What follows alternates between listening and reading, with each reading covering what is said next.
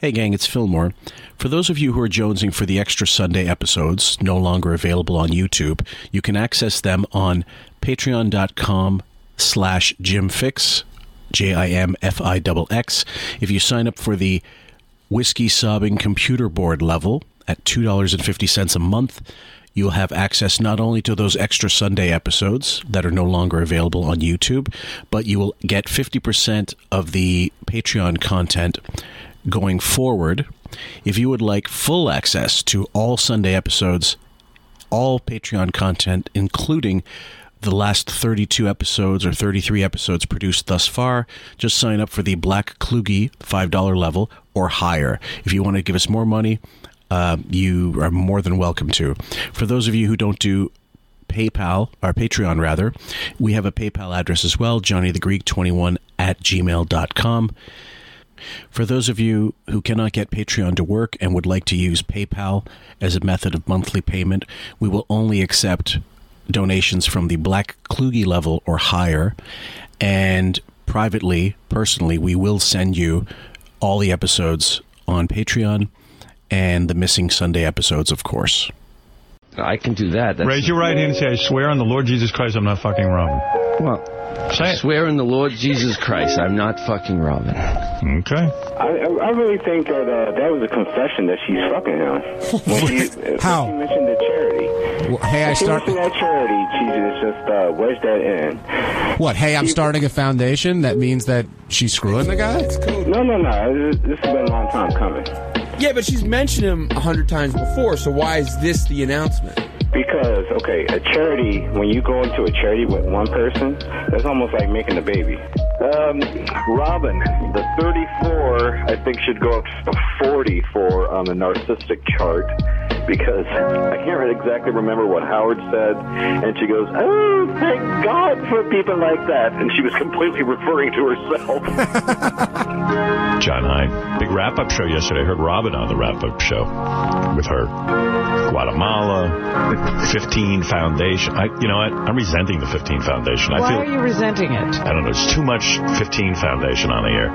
Everyone's afraid of you around here, from what I can tell. Because people are like, I go, so don't give any money. And they go, oh, no, I better give money. The bigger issue here, even beyond today, is that Robin's charity's totally taken over the office. Whether it's on air, where she's slipping in charity stuff into the news, whether it's Sal and Richard, whether it's me looking up contacts, whether it's her assistant that's just dropped in the middle of the office when no one knows who she is, if she's not in and out of Tim's office. It is, there's more charity work going on here now than radio work. What's the big deal? Well, the big deal took up an hour on the wrap-up show. You know what? I said I didn't want to get into this conversation. Goodbye, Jason. Well, Jason, I don't know what to say. I do. I think I don't want to have this conversation. She's upset. Okay. I want to talk to you about it. You know what? I just have to respectfully quit this job. Right. Because I'm just a torturer to everyone here. I'm a miserable cunt who doesn't even say good morning, apparently. And what are we supposed to be talking about? Listen, he wants more from you. I'm done. You're not done. You wouldn't leave. Yeah, and then, we were having a great time. It was a good evening. Yeah. And then something bad happened. Information that really rocked me, and it just fucked my weekend. I could guess what it is, but I'm not gonna. I think I probably figured it out. Really? So, yeah. Somebody betray you? It felt like a betrayal, yeah.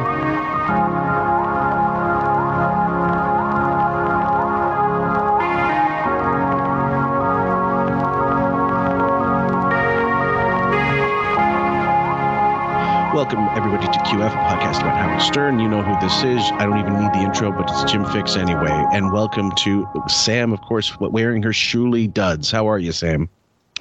What is it? I'm wearing Shuli duds? For real? Oh, I'm wearing my 90s hairstyle. I thought that was... Oh, no, it's not. When you first got on, the light was still being adjusted, and I thought it was the Shuli jacket that you wore, the Howard 100 one, the yellow one.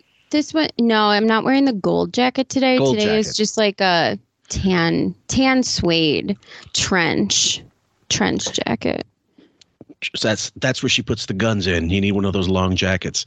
That's everybody, right. I'm always packing. We are absolutely nothing. You're packing more than Robin packed in the marathon when she was running. I would shoot myself in the foot in 2 seconds. You've said you're not a runner. Were you never a runner?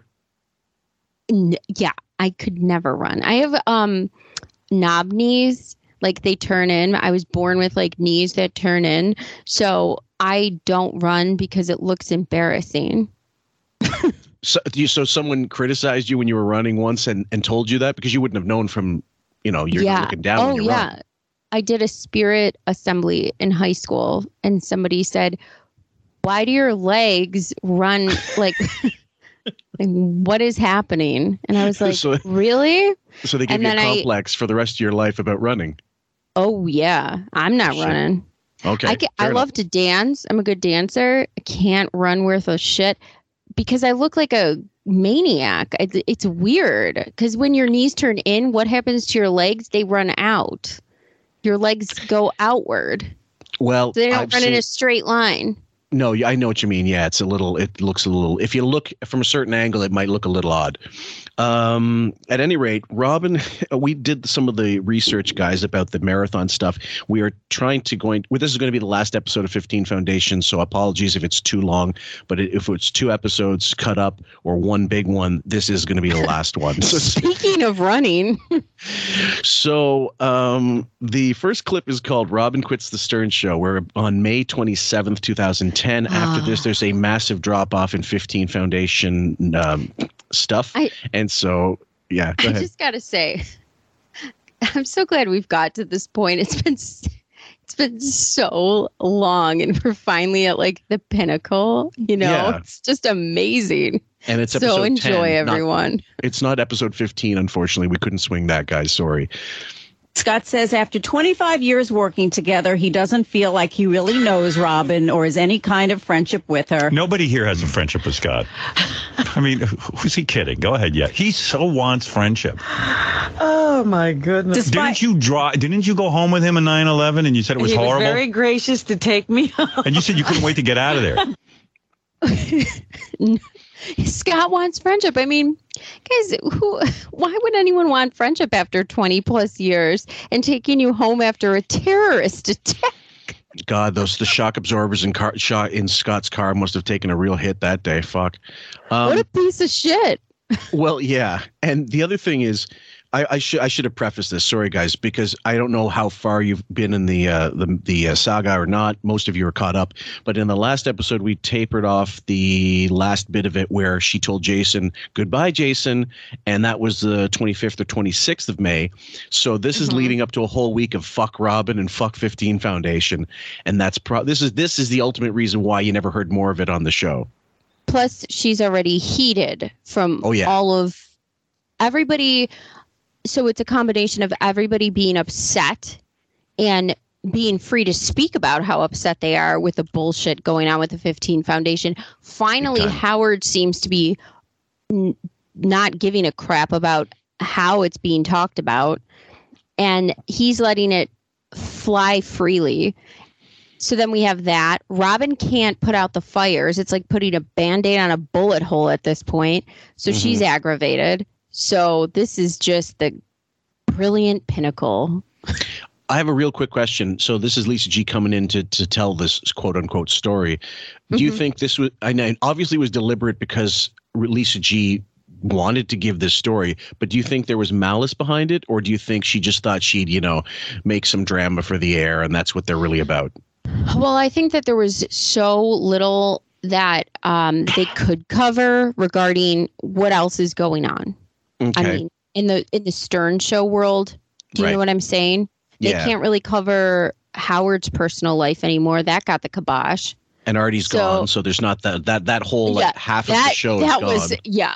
And that was a huge part of the news because obviously everything he was doing was news and nobody put a stop on that. So, you're left with a whole bunch of nothing. You got to cover that. Artie leaving really was like you left the house for work, and when you got back, all the sofas and chairs and tables were gone. Seriously. It was like a divorce. Yeah. It was Brutal. She took the ice cube trays. She did.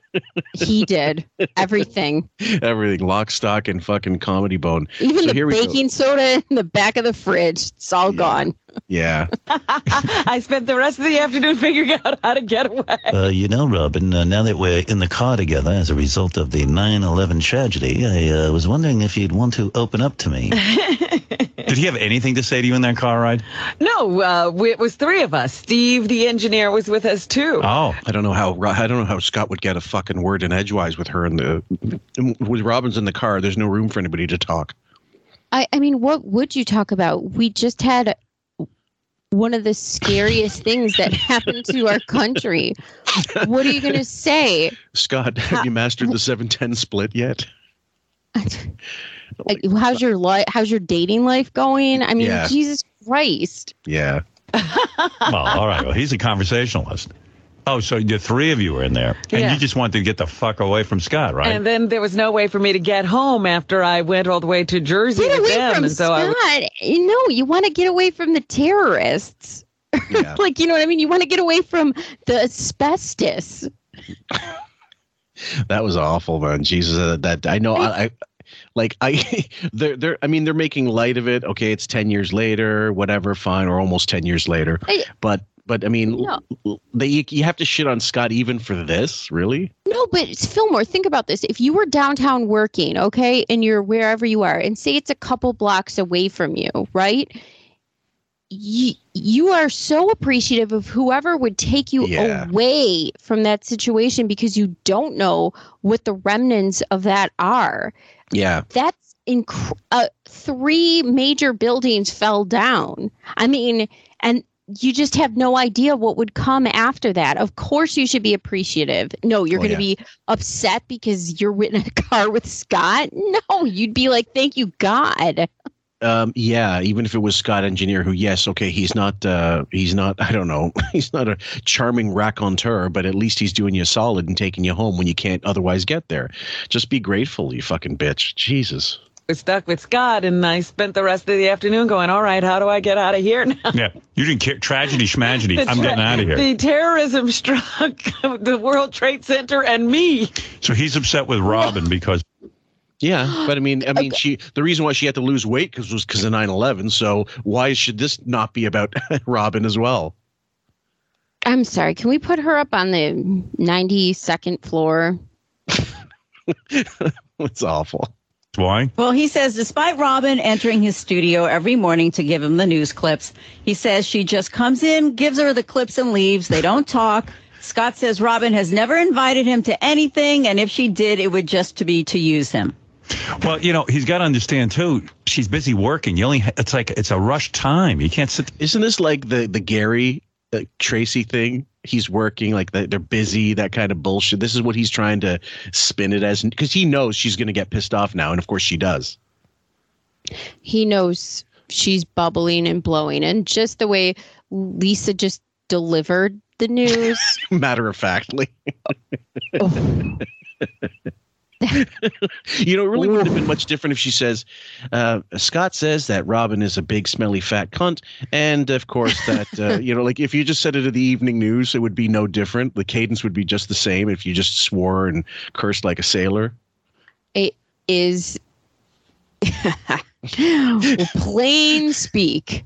Okay, so you're going to hear it from the newswoman herself. So just the real newswoman, not Lisa G. You know what? I just have to respectfully quit this job, right? Because I'm just a torturer to everyone here. I'm a miserable cunt who doesn't even say good morning, apparently. And what are we supposed to be talking about? Listen, he wants more from you. I'm done. You're not done. You wouldn't leave. I had it. You're not leaving. Go ahead. I'm leaving today. You guys can do the show without me. You're not leaving. She's cured. Oh, my God. Where's the ice cream truck when you need it?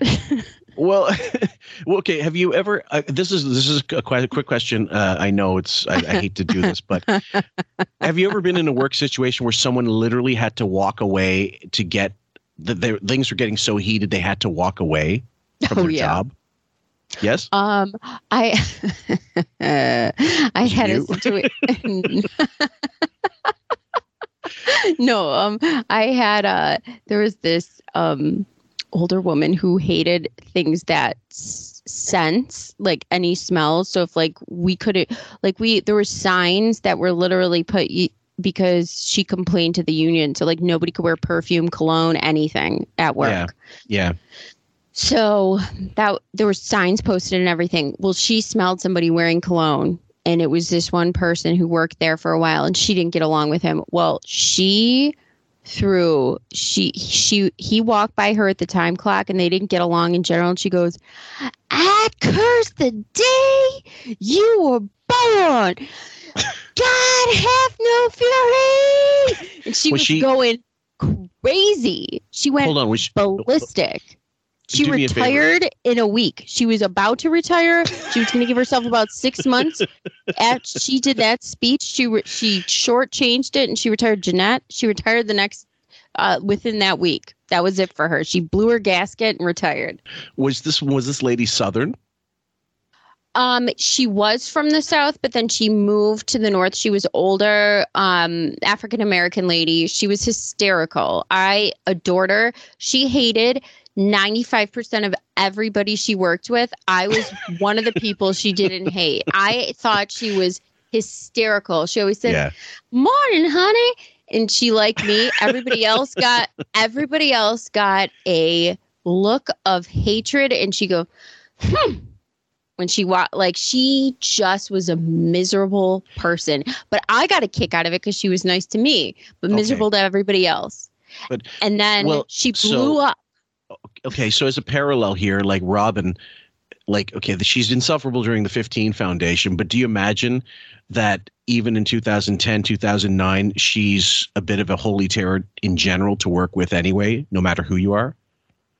I think she's probably a terrible person to work with in general, and I think that she was probably the worst when the truth started coming out about the 15 Foundation. Her relationship with Brendan started crumbling. Mm-hmm. She knew that this was going to be whole hell embarrassing because it had to do with Anne-Marie. So you know that there's office chirping going on around you. Most likely.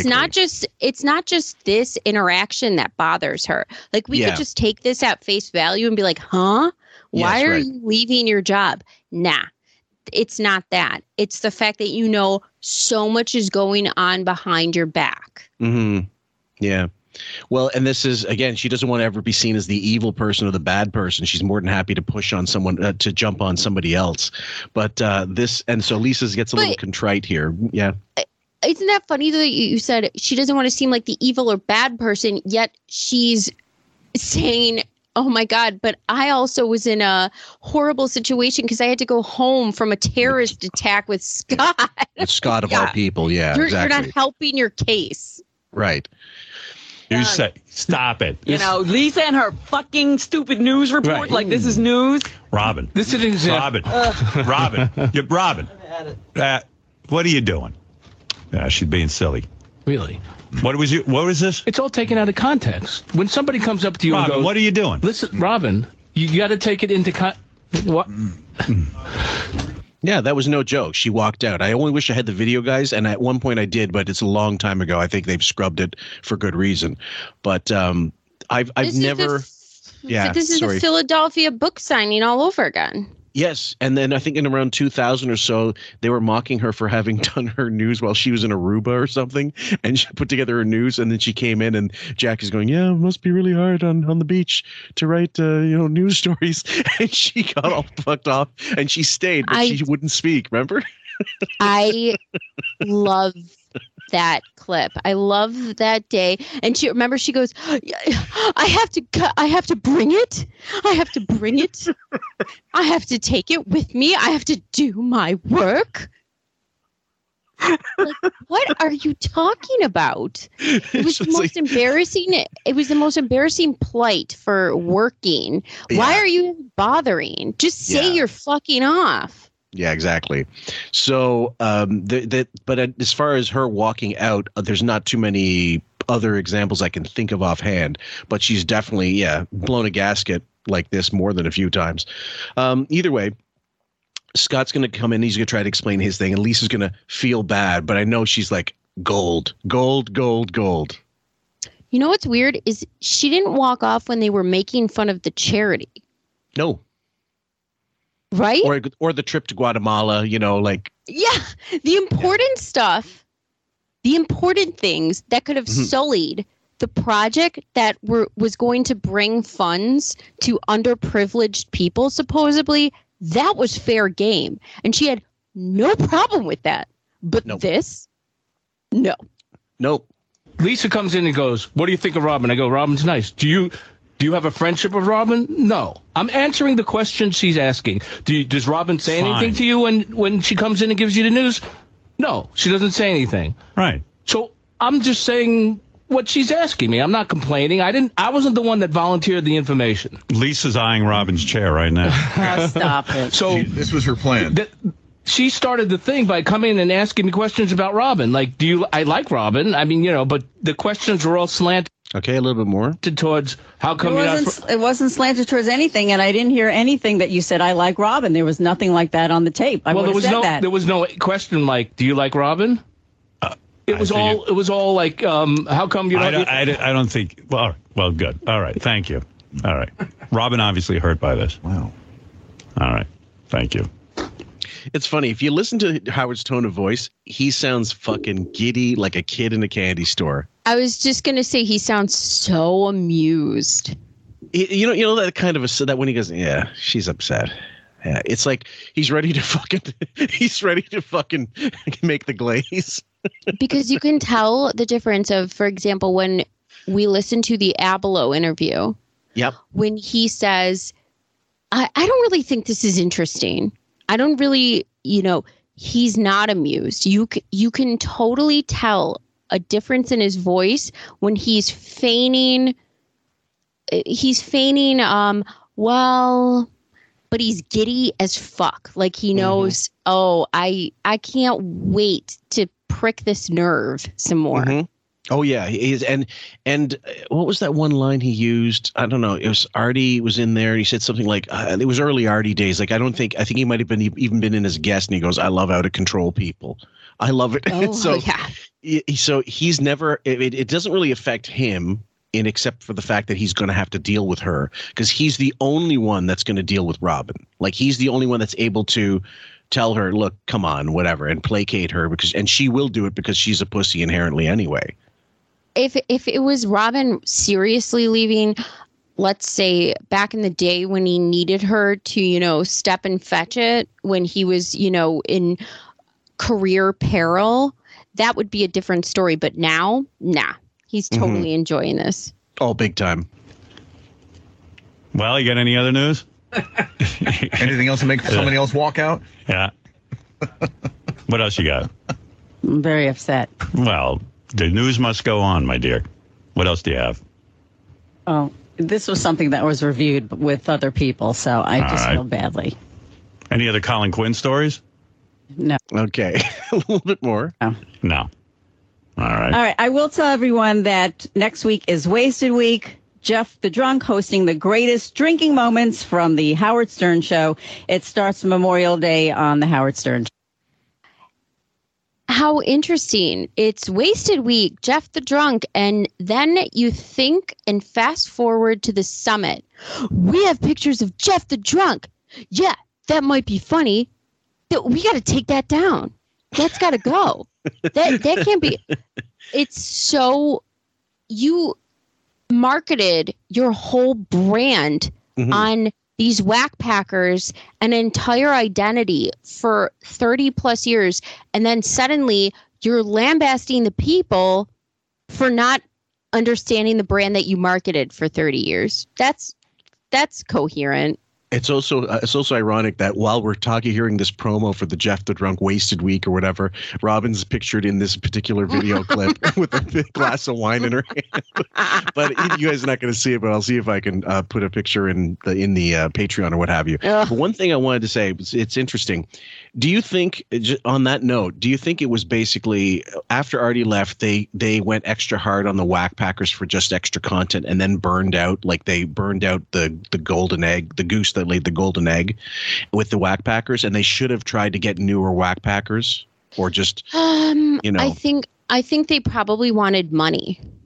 Oh, yeah, that's definitely part of it. But do you think also in terms of overexposure and having some of the Whack Packers come in way too often? Because now it's certainly a regular to have Debbie the Cum Lady in and not so much Wendy the Slow Adult.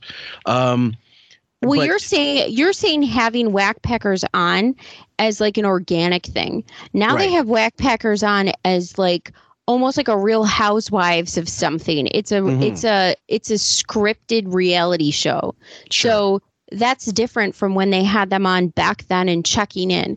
And Shuli even said, as a Whack Pack wrangler, that was his job, and he used to actually go on site and do the job and really talk to these people, or like, what was her name? The Snoopy lady or whatever. Underdog. Lady. Sorry. Snoopy lady, underdog lady. Underdog. So, I think that it was entertaining because it was organic. Yeah. And I think they wanted to get paid more. I think that it took staff away that meant that they would have to pay other staff then to help with the show, because then they had to have more people with the Whack Pack doing bits with them. So that's taking away more people and more money and more time. So then they were like, you know what? Let's just shift this. Mm-hmm. How are we going to... Let's pay a bunch of millennials to write shitty comedy bits for exactly what we want. We're going to turn the Whack Pack into a staged reality show that's already... script pre-written. They can maybe say 2 or 3 things off the cuff. We know where it's going, and that's it. And not only that, if it's scripted enough, you could actually practice the exchange with someone and figure out roughly how long it's going to take, eat up of your show. That way you could actually run your show like a watch. And he never used to do that when the show was good. Right. Like he used to eat into some other show. He used to eat into the wrap-up show sometimes, because the wrap-up show used to be anywhere from 15 minutes to 45 minutes or to an hour. And that was all time that he decided, no, I need it a little longer. We're having fun with Gilbert in the news. Let's keep going. And Gary's like, OK, we got 7 minutes to wrap up. That's it. Wonderful.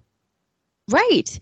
And I even think about it with Beetlejuice. That's how you know that they couldn't keep going with the Whack Pack, because the Whack Pack demanded more. Either some of them got representation. Oh, yeah. Or they got a clue. Mm-hmm. Chance. All right. Thank you, Lisa G. And I will take a break. I will go see how Robin is doing. I will check in on her. Good luck. And try and keep everyone up and together. Okay, guys, the next clip is actually Robin getting kicked out of the U.S. Open from September 3rd, 2010.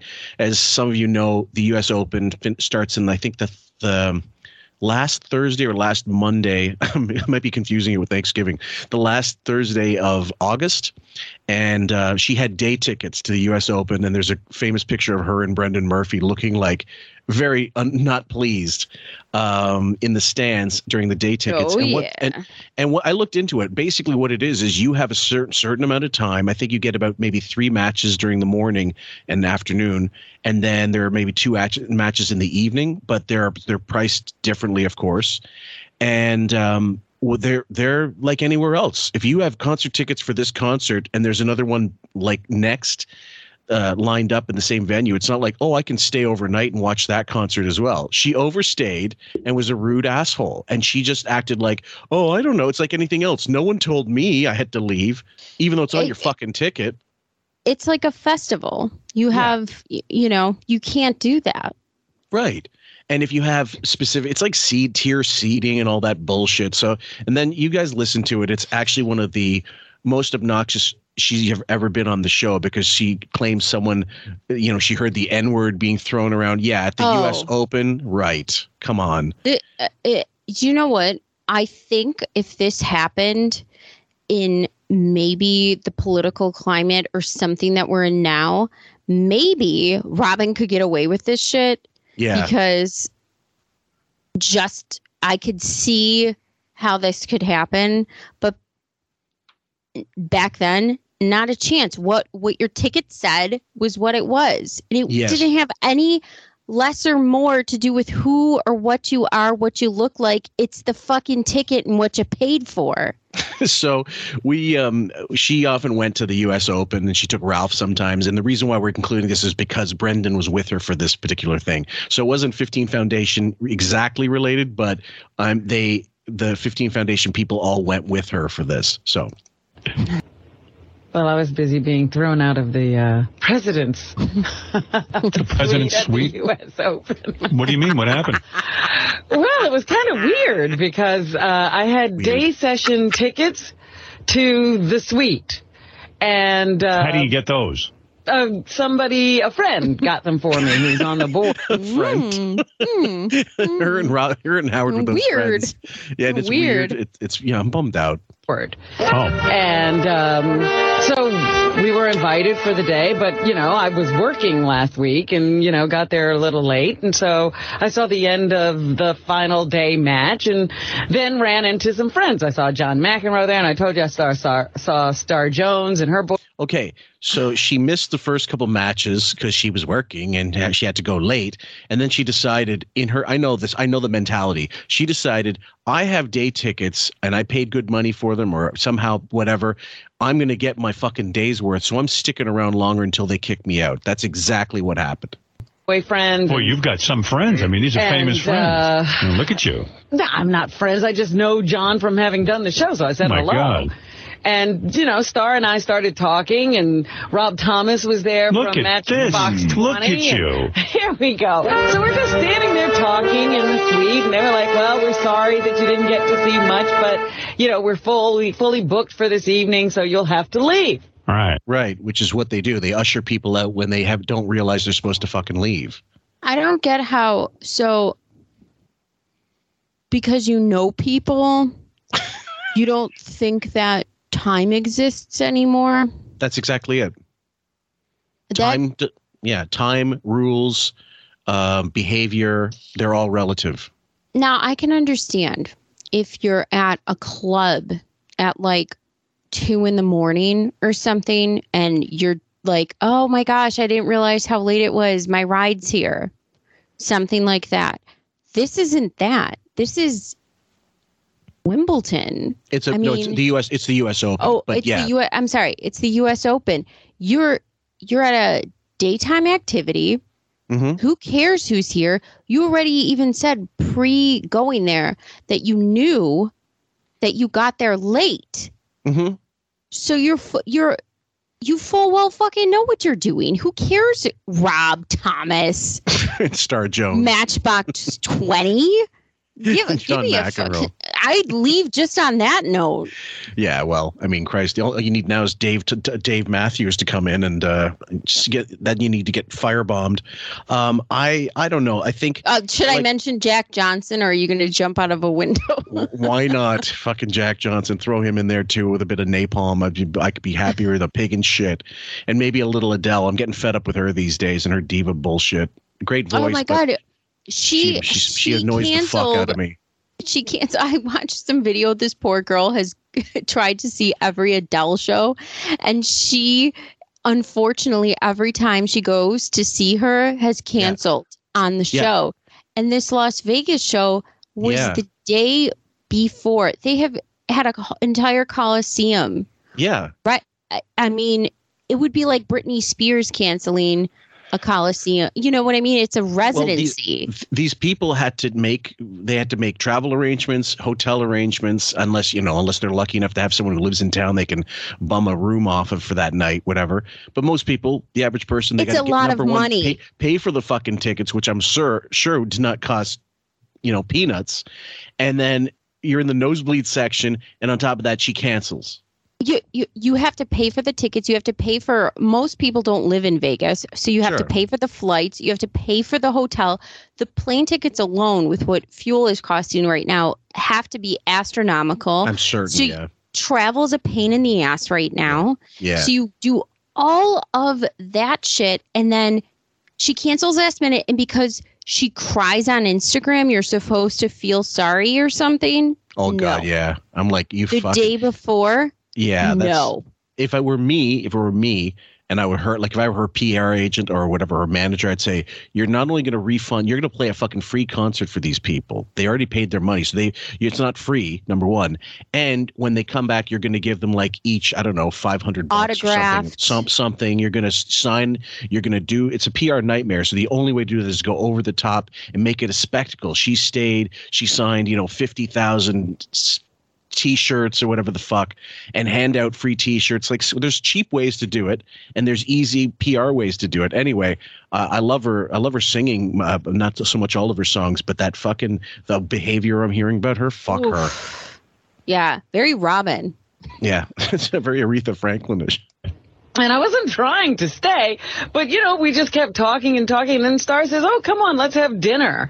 And they have this whole dining room there. So we wound up having dinner with them, but we didn't know, I guess we weren't supposed to go have dinner. Yeah. What do you mean? I didn't know we weren't supposed to have dinner. You knew full well your fucking tickets were good for a certain time. There's a time on the ticket. When the time is up, you go. That's right. Lady. Yeah. She's like that house guest. Was it John Lovitz, the house guest that wouldn't leave or something, who does SNL sketch? She's like that. She's like, I'm staying here. I'm getting my fucking day's worth, even if I came 2/3 of through the session. You know what? Put it in this. Picture this.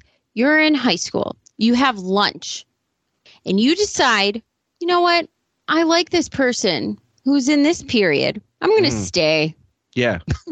Fuck economics. Screw statistics. I think I'm going to stay for another taco for this period. Right. No. Right.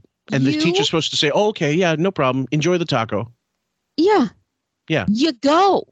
You're there for this time, lady.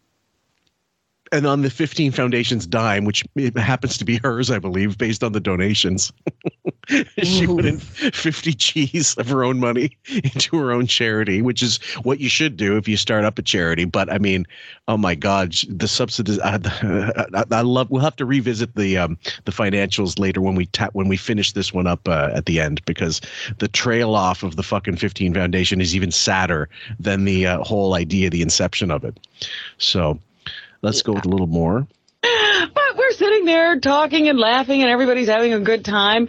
And I guess this caused a commotion in the suite because they were like, oh, my God, they're still here. You wouldn't leave. Like you moved in. Yeah, we were like, yeah, because there's wouldn't go but why away. Why would you assume you had to leave? You had tickets to be in there. So why should you assume you had to leave? But, there's a definite day session and night session kind of thing going on. Because there's reservations. Yeah. So you're taking up a table for guests who have time periods who would like to frequent the place that you're sitting, fuck. And also the staff they need some turnaround time so they can clean up perhaps or straighten it up so that, the people that are coming in they're not looking at, the end of a fucking bender, like at the end of a fucking tailgating party. So like, who knows what it looks like? You have to clean up or do like stupid serviettes are on the floor, all kinds of little shit that happens, and unbelievable. Like it's just the height of narcissism.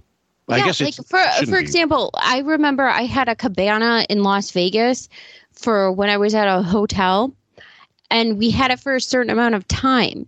Right. Could you imagine if I just decided to say, fuck it, I'm going to stay, even though this other person paid thousands of dollars for the same cabana and it's their time?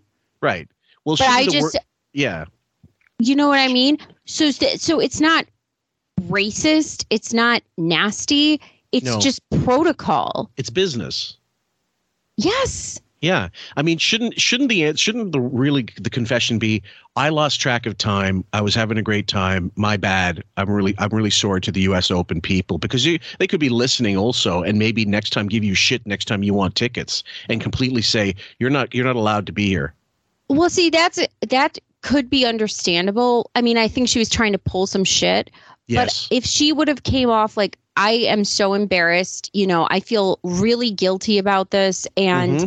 I made a situation that is super unnecessary, and I feel bad for the table that was coming in and trying to sit down and whatever. Yeah. But instead, she played victim race card. Mm-hmm. Yeah, pretty much. I realized that, but it just kept happening. And then they said, let's go. They have this bar there. And it was like, we were going to leave. And let's go upstairs and have a drink. Is this all free? Wait. So they told her to leave. Multiple times, apparently, based on what she's saying. And so she left the table, but then went to the bar. She's that person. Yep. That's a nightmare that you can't get to leave. So you say, okay, your ticket's over with. You have to leave, Miss mm-hmm. Quivers. I'm sorry. The table that was supposed to be here, they need your seat. You don't have a ticket. Okay, it's time to go from this section, ma'am. Okay. And then they just make their way over to the bar and ignore you. Yeah, they were going to make it so like, oh, fuck you. You're going to have to move me with a bulldozer out of this place. Me and everyone of my fucking entourage. Her and her art grifter friend. Yeah. Yep. Who's a nobody. Yeah. If you get these tickets, And so Schnurras. Freeloads. She also figured, if I'm with John McEnroe, they're not going to fucking eject me. You know, that was going through her head. Right. So she was probably trying to attach to him, like, flies on shit. Yep. Absolutely. She was banking on celebrity to get her out of reality. Yeah. You're like homeless people. Well, I was just like, I was just sitting there and, somebody kept pouring champagne. And then all of a sudden, this woman who had said, oh, I'm so sorry, you're going to have to leave. And then was, I guess I didn't notice there was a commotion going on about the fact that I was still there. But apparently there was this commotion going on. And finally. She's always a fucking passenger. I was told. I didn't know. You did it. You did know. You thought that you were going to get by because you were in a group with people who paid mm-hmm. for both periods of time. Yeah. And you thought that was going to be enough, but you're not Howard Stern. You're Robin Quivers. They probably would have told Howard to fuck off too, to be honest. Because if he didn't have tickets, because let's be honest, like that's major business there. CEOs pay shitloads of money for these fucking tickets too. I'm not sure about that, just because I don't know. I'm not sure how that would have worked, because I know Howard has, done this in multiple other arenas mm-hmm. where he doesn't pay. Sure. And somehow gets in there, and he does. Yeah. He's kind of known for doing that. Well, there's basketball and there's tennis, and look how Spike Lee was treated at the Knicks not too long ago. So there's protocol, and at some point, the chief, the muckety muck or whatever organization, especially tennis, because they're so shishy and they're so like very prim and proper. I don't mind watching tennis when it's important matches every now and then, but I would never go to one of these things, because the best seat is your fucking TV. Best seat in the house is really home. I'll tell you what, the Bills would not take any of this. Well, Bills fans, I'm sure you'd be bum rushed into a folding table in 2 seconds flat, Robin. Well, there you go. She shows up with 2 tickets to another section, and she says, here are some tickets, and this escort is going to show you out. Wow. Get a drink and get out of here. That's what she said, get out? She was being very nice, but essentially it was like, here, take a blanket, just go. Wow. Wait a minute. An employee or somebody wrangled her out of there. Right. But let's pick this apart. She's saying it this way to try to make it seem like the employee was being mean. Mm-hmm. Okay? Mm-hmm. She gave her a blanket. She probably wasn't mean at all. And then Robin just said, no, she was being very nice. So was she saying it in this mean, aggressive way that you're presenting it with this cadence and this affect and this, you know, volume? Or was she being nice and giving you a blanket and saying, oh, my gosh, I'm so sorry. Listen, you don't have this time period of tickets and we have other people. So I really apologize that you didn't have this. But here, please take this souvenir. Swag. And yeah. And we hope to see you next year. Well, yeah, they were doing in those situations. You have to be very savvy in how to, you know, usher someone out, some of the cattle out of the fucking room. And in this case, yeah, they tried to do it in as smooth a way as possible. But I, clearly, if she said that multiple times, the soft approach wasn't working. Like if she counted on them to go. The staff there probably counted on her to get the fucking hint. And, you know, like people would and say, OK, we got to make ourselves scarce, guys. Let's go. It didn't work. Right. So I'm saying, like, I think that they were nice. But then by the time she got to the bar, they started bribing her to get out. Yeah. Get the fuck out. Yeah. Just please go. So what, were you embarrassed? No, I wouldn't have. But it was kind of awkward at that point because I was just like, oh, I'm sorry. I didn't realize. Why wouldn't you realize? They told you. Why wouldn't you realize? Lady, can you not fucking read? It's the height of entitlement, self-entitlement, when you relay a story like this. And this is the one story I really wish they'd had callers call in, even though most of the New York callers would have been like, I don't know from fucking tennis, but it sounds like you were being a bitch, Robin. Sorry, fuck you. But they knew she wouldn't have been able to take it. I'm the New York caller. What do you mean you didn't realize, Robin? You totally realized and you were trying to fucking pull a scam. Anybody who's pulled a fucking scam knows it. Yeah. That's what you were doing. Just own it. Yeah. You know, that we were causing a problem. You could have said go at any time. All right. So that was kind of funny. And then the next night, Martina Navratilova was going to walk me into that same suite, and boy, that didn't go over. It didn't go over well? Didn't go over well at all. But you're with Martina Navratilova. Well, Martina, you know, didn't say get there at any particular time the night session. So Robin doesn't have to show up at any. She can go in any time, willy-nilly, saunter in like a big fucking, I don't know, like a big balloon. Go ahead. This is the Guatemala trip at the fucking U.S. Open. Miss fucking, I can show up in my juicy sandals whenever the fuck I feel like it. And hi, I'm here. Martina's going to walk me in. It doesn't matter when the flight comes in. It doesn't matter when the book signing is. It doesn't, nothing. No. This is the height of entitlement and narcissism. Honestly, it's disgusting. Have you heard Deborah and my breakdown on Patreon of the Robin's mess? Yes. And that's another one where I don't know where this stuff came from. I didn't, you know, she's a passenger in life. She really is Dorothy on the little, was it the Yellow Brick Road? And all this shit just starts happening. Yeah. I mean, it's unbelievable. And so, like I said, a caller would have been perfect here, but not in 2010. No, not when she had already walked off the show a couple months earlier. Well, that's why we're covering it. Yep. Bingo. Forever. It starts at 7. Right. I got there at like 6:50 and she was headed out the door to the theater. So her manager tried to walk me in and that didn't go over well at all. They were like, no, she's not on any list. Because you're the lady who never leaves. She can't be here at all. So that just goes to show you the U.S. Open doesn't fuck around with guest lists and with famous people. Famous, not famous, it doesn't matter. If you don't have because it's a security thing. That's the real main issue. Also, you're a skeeter. You're a skeet. You're fucking. You know what I mean? Like you, I've gone to clubs where I'm like, you have to be here if you want to skate by this line with me. You have to be here with me at this time. If you are not there, it doesn't work. You're going to have to wait the fuck in line. Do you understand me? Yeah. And if you're not there, I'm not coming back out to get you because it doesn't work that way. Yeah, you can't. How many times you say, oh, my friend's in there? It doesn't work. There. They don't give a fuck. They really don't. And so now she goes not for once, twice. So she goes for a second time for this act. And this time she involves Martina Navratilova, yeah. I mean, and yes, a big deal in tennis. She's a legend at that time. And she's not on time. Right. Yeah. Not even on time. Not even able to get there when she's supposed to. She involves the manager. Yes. But, you know, she clearly went to the manager. She called up the manager or called up Martina even and said, look, we're on our way out. Like, the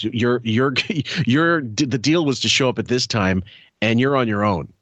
That's exactly it. Of course it is. It's saying, oh, of course, if you show up with me at this time, you can be my guest. Like being at a gym and you can have a guest pass, but it's for this allotted amount of time where you can have a guest pass or something. But then the person shows up 2 minutes before you're done working out. Is that going to be your guest when you're gone? No. What's a skeeter? Skeet, like skeet by. You bankrupted them with your champagne and dinners. She can't be here. So then her manager walked me over to another suite and just told us to go in there. And I'm standing there talking to Christy Brinkley and Jeremy Sisto, and Chris Everett was in there. Look at you. You love that? What a name-dropping piece of shit. Jesus Christ, she's name-dropping like a drone bomb. Anyway, we went out to get something to eat, and when we came back, there were two people there saying, "Get out!" And we were so like, you're like what? A known schnurrer. I guess. Right. But Barb had brought us in there and said, just go in here. And when I told the woman, well, Martina's manager brought me in, and she goes, yeah, she didn't belong here either. I threw her out. And now you have to go, too. So it was kind of an interesting time at the Open. Sounds like they hated their fucking guts. Get the fuck out. It just sounds like a bunch of name dropping, trying, like, you don't belong there, but you're going to be like, okay, I know I'm not on the reservation list. I know I'm not on the list, but I'm going to do I get it. I understand what she's doing. Yeah. But then just say what you're doing versus saying, I'm so confused. Yeah. Just like say what you're doing. Like, I tried my best to scam. I tried to be famous. I tried to be famous for a night. Yeah, I tried my best to scam my way through this, and I failed. Right. What I don't understand, though, she had the money personally to be there night, day, as much as she wanted. Now, it's true that if its availability is an issue, and if tickets are gone, they're gone, and no money is going to get you those things when they're gone.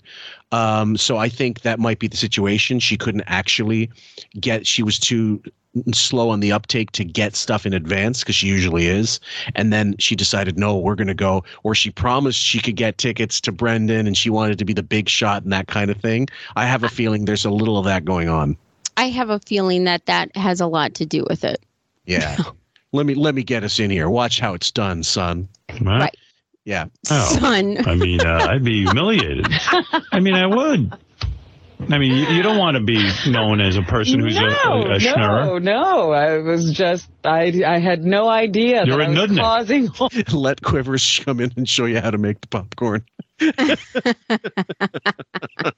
Shit. All of this trouble. You're a nudnik.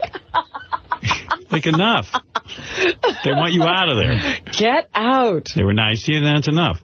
Yeah, but, things got, one of my friends who is not black said they heard the N-word being thrown around by some people in the suite. Oh, yeah? Yeah. Not the people who were, talking. I didn't hear the conversation. About you and Star Jones? There were just some old... Yeah, they've got Serena and Venus Williams at the U.S. Open regularly, but they're going to, in the suites, start throwing around N-word bombs. In front of the most liberal Hollywood crowd. Yes. Who would cancel you in a heartbeat and ruin your life. Older people who have probably been around the USTA for a long time, and apparently the presence of... Black people freaked them out. Yeah, I guess. Too many. Maybe there were too many. Too many blacks in one area, and also probably being loud and drinking. And, we weren't being loud. Maybe let out a few laughs or something. Robin's not being loud. No. Howard just said, you should probably let off a few laughs. You think he knows who he's working with. You were annoying the old white people, and then you probably, they see you there eating and enjoying it. They remember the day when you weren't even allowed into the match. That's what you'd just be serving. Aww. Right? It was just annoying. Times are moving too. So this is a conversation based on something Robin just may have heard. Made up. Yeah. And now they're going on a fake, made up tangent about nothing that really happened. Right. Back when they used to burn crosses at the U.S. Open in the suites, and it was acceptable. So, yeah, that's the narrative is like we supposedly someone who wasn't black supposedly heard the N-word being thrown around. But honestly, even in 88, but Robin didn't hear it. Yeah, she didn't hear it. And she's claiming, oh, I didn't hear it. Yeah, someone else did. Who told her that? They heard it. Right, Brendan. No, he didn't. Yeah, would Daniel Carver show up at the Open? Hey, Robin, you still owe me $10,000. I like those Williams sisters. I like the way. I like their backhand. Yeah. Oh, the N-word. Yeah. So yeah. Like, why in the world are those N-words doing here? Or get those N-words out of here. Yeah. Right. Oh my lord! Like this is what you could do. You can gaslight people with this bullshit. Gaslight? You could just make it up. This is completely made up because you're not on time. Yeah, you're not on time. You made up a fucking lie. You tried to smooth your way into staying, and nobody wants you there. I could see her like pulling out a Quivers of Life copy and saying, "I'll sign this for you if you let me stay." Christy Brinkley doesn't give a fuck. Yeah. Goodbye. Yeah, so. You know what you ought to do? What? Next time, put on a waitress uniform. They won't be so offended. They won't kick you out? Yeah, right. Oh, she's a waitress. She's allowed here. Come in on a wall. Girl, come here. Yes, nice to see you again. So somebody hit the Shvuggy buzzer on you. That alarm. That's horrible.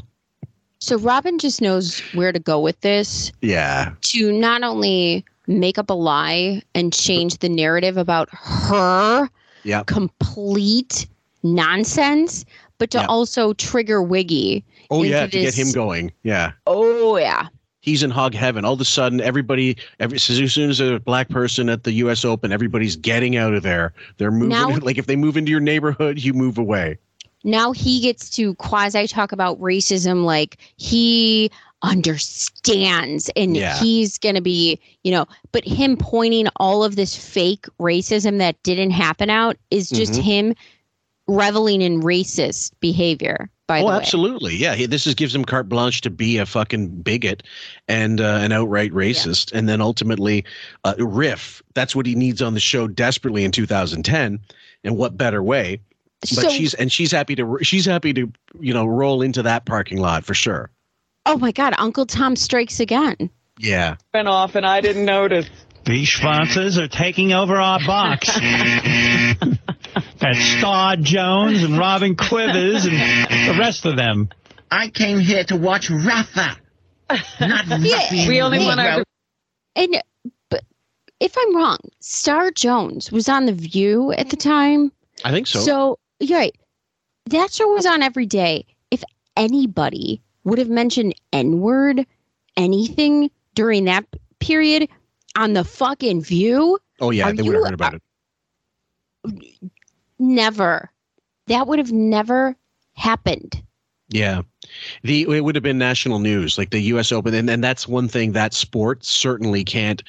They can't get past. Like if it happens with them, the way it has happened with other sports, it would collapse the whole deck of cards, like the whole house of cards, because it's considered a she sport, and that would just drag them down to the gutter, and all of a sudden they'd be, football, like what's his name, Michael Vick. It would be on right. Michael Vick level type of controversy. They wanted diversity. They wanted because it adds a level of cool. Well, yeah, it's an international sport. I mean, every tennis player is from every country in the world. So they certainly wouldn't want that getting out there and that being the main story, the headline, racism row at, in presidential suite at U.S. Open, controversy ensues. I mean, they Star Jones and Robin Quivers called N-words at the U.S. Open. Right, I mean, exactly. Come on. Or do even better, would say something like Star Jones and friend. Like Robin wouldn't even get top billing. Star Jones and Howard Stern sidekick. Star Jones and Della Reese. Sorry, we apologize. They're gonna have to do a retraction. Sorry, attraction later. Diversity out on the court. Not the N-word. The only N-word should be on the court, but they're out of the tournament.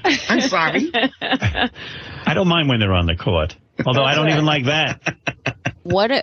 What is this accent supposed to be? So it was kind of... I don't know. It sounded a little Transylvanian.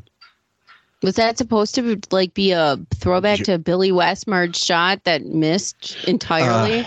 It was like throwing a basketball on a roof. I love that Tommy Lasorda quote. He couldn't hit water if he fell out of a fucking boat. That's Freddie. Freddie and those impressions. Kind of interesting. Hey, what's up right now? Yucko, can you believe this? Robin got called the N-word? I can't believe it. Get in my presidential room, nigga. What? I can't believe you got another fucking cat, Howard. That must be some good pussy. Wow. What are you thinking, man? Well, I'm enjoying the cat. I'm actually... Okay, I don't think there's much more, but we'll let it play out. There's only about 20 seconds left. Robin didn't get called the N-word. Robin made that up and thinks it. Nobody said that. This is a complete farce. But let's get Yucko to comment. I was thinking the same thing. All of a sudden, we have a perfect window to crowbar a racist clown into the fucking discussion. Literally. Whoa, perfect. Come on. Who should we call in to corroborate the story? Yeah. Yucko. Yeah, perfect.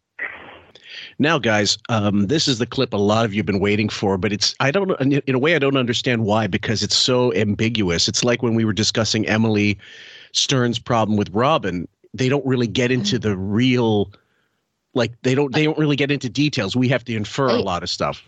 Well, this is why they're waiting for it. Yeah, I guess. Because of the vagaries. So you are waiting for somebody as salient as you and somebody as cutting as high to rip this apart. Well, either way, we know, we heard from we know after the fact that basically Anne-Marie, the former office, the head of the office, who was replaced by... Well, she was the office mattress, whatever pincushion I like to use. She was replaced by Tracy Millman in the office. I used to think it was Robin Rudzinski, but I think somebody else took her position. You don't think it was professional to go clubbing with Robin and Brendan Murphy? Those drunk photos we have to put up during this because they are just astounding. I mean, even in my most drunk moments, I don't think I've looked that intoxicated. They look ridiculous. I'll see. A lot of them have disappeared due to time, but I know I'll find them somewhere. Oh, I will find them. Okay. Well, either way, go in the Wayback Machine or something. Here's the thing. Anne-Marie was used by Robin because I think they were friends, first of all, but they were still friends even after she was off the show and, finished whatever her stint there. She was some kind of, I looked it up, she had some kind of connections to managers of celebs and something like that. I guess working for the show, she maintained contacts with people in the business so that she could get a hold of her and get numbers and names for these events that Robin was trying to throw, or at least they could be contacted through her. And then even if they didn't go to the event, at least Robin had that person she could call to maybe get them to an event. She reminded me of a Samantha Jones of The Office, of Sex and the City. Yeah. Well, either way, the betrayal, if you look at the party photos, no one ever says it, but it's clear she fucked Brendan, and that's what, and Robin. And this is the thing. The whole stretch of this fucking saga, she's like, oh, no, it's all about the charity, but ultimately it's what we bought. She wanted to fuck Brendan, clearly. and then wanted nothing to do with the charity after the fact. Yeah, that's right. Also,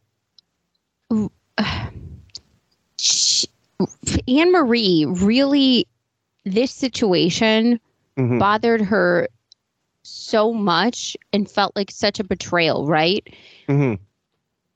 But how could you not see it play out in front of your eyes, especially when you even look at those pictures when they're out at the club? It's like, listen, Grandma, you're the third wheel. I don't know how you could have such blinders to the situation. Well, it's a narcissist, I suppose. I mean, like, she was in her upper 50s. She had to be like closing on 60 at least, Robin. And she's just shuffling him around to these like high profile events, like the tennis thing that we covered. Oh yeah. And other galas and openings and whatever. And it just seems to me, I don't know how somebody could be that stupid. Wishful blindness, I guess. But that, I mean, the denial is a powerful drug. Cocaine. It's really a sad state. Well, I remember one of my uncles who's passed away, God bless him, but he was at a club one time, which was basically for, if you were under 30, you could go there and no one would bat an eye. But he was there at like 50 something. And I saw him at the bar and I go, who do you think you're fooling? Like, honestly, because he said, hey, how you doing, nephew? Come on over here. I'm like, look around you. Do you see any other people closing on 60 in this bar aside from the owner? Yeah. And he got, I embarrassed him and he got really upset over it. But I said, I'm not going to not tell you the truth because you're embarrassing yourself here. Listen, I don't have any problem with people older going out and having fun. I think that there's like a weird sort of thing that's put on people where you can't go out and have fun. Fine. Oh, you can, but age-appropriate locations, venues. Correct. And I also think if you're at an age-inappropriate location, be with your spouse or something. Yeah. Like, it should be with, like, you're with a group of people or your spouse. You shouldn't be just like the lone grandma, grandpa at a fucking bar. I mean, that's just, I don't get it. Well, I mean, if you look at that photo, guys, and we're going to show as many as we can. But then again, she just looks like a demented grandmother. I don't hate that old people go out to bars. Like, I don't. I just think, you know, why are you surprised that he fucked somebody else then? Well, because she wanted to fuck him. She was just disappointed. I mean, and I get that. But at the same time, can you really be surprised that he's not interested in you sexually? You fucking old. I mean, I'm being ageist here. I don't mean that. But look at all that she laid down for him, the groundwork. Yes. That's just hysterical to me. She infiltrated her charity work, which was actually integral to her radio news show that was going on and her possible TV show, her whole new identity. She was linking that charity work to. And she put Brendan front and center of this. So that's a problem. Why would you laid all this groundwork to fuck a guy? Yeah. I mean, that's really crazy. Well, this will be my question to you then regarding this, because we're talking about transparency. We're talking about denial. We're talking about people who might lack a certain amount of awareness, self-awareness, as the case may be. Do you think at this point pre-betrayal, is she aware that does she have the awareness that she really is doing this just to fuck him?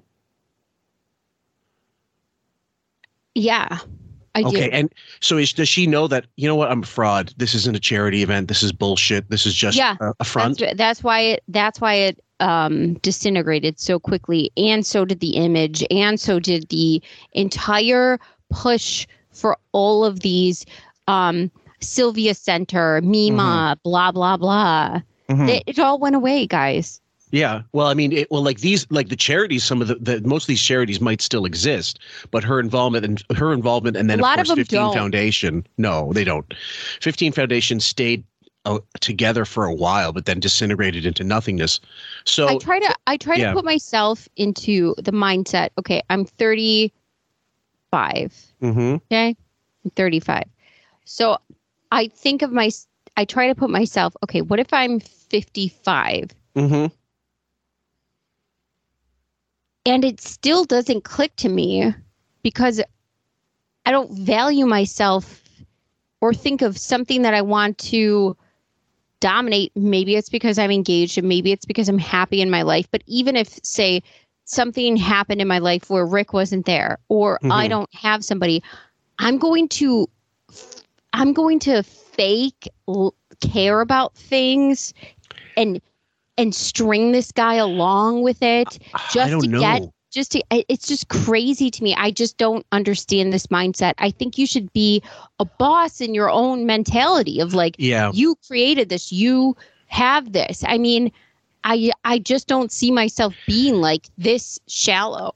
Well, the other thing is, it seems to me like it's way too much work for too little payoff. I mean, it's not like the guy was Robert Redford in his prime. You know, like he was, as Artie would say, a young Mark Hamill.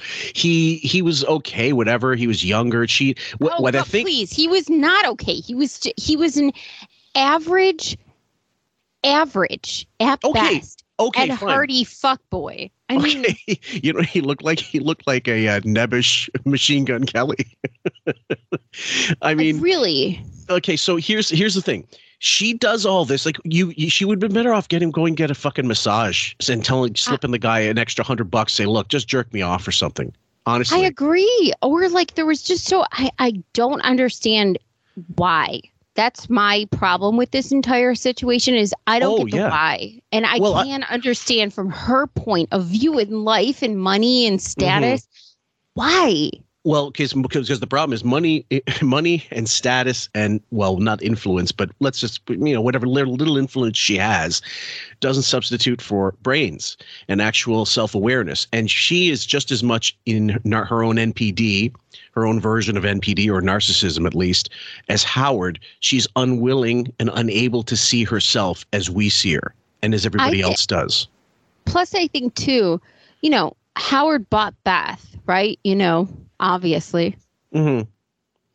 The contract, whatever they have going mm-hmm. on there. Mm-hmm. And she sees that and thinks, well, I can use some of my capital to get what I want. I want to fuck that artist. And also get that guy. And also keep in mind, she's feeling really good about herself because she's lost all kinds of weight. So she thinks that weight loss equals, okay, now I'm Megan Fox. Oh, yeah, of course. I mean, did you see her on any of those shows that she did for her subsequent? You know, she really thought highly of herself then. Yes. And had a whole new attitude about it and the charity stuff. Mm-hmm. So then we have to also think about how she approaches this. Think about how Howard approached Beth. Now, mm-hmm. I'm going about this in like, Howard approached Beth in the way he got her. Mm-hmm. Everybody knows what it is. But because it's a man doing that to a woman, it's more fine. It's normal, at least, unfortunately. It's normalized. Yeah. That's just what it is. Everybody, you know. Who doesn't know the Anna Nicole Smith story? Hello. Right, we've seen this movie many times, and some of us have starred in it. Tons. Yeah. So, okay? but it's the reverse this time. But then Robin is...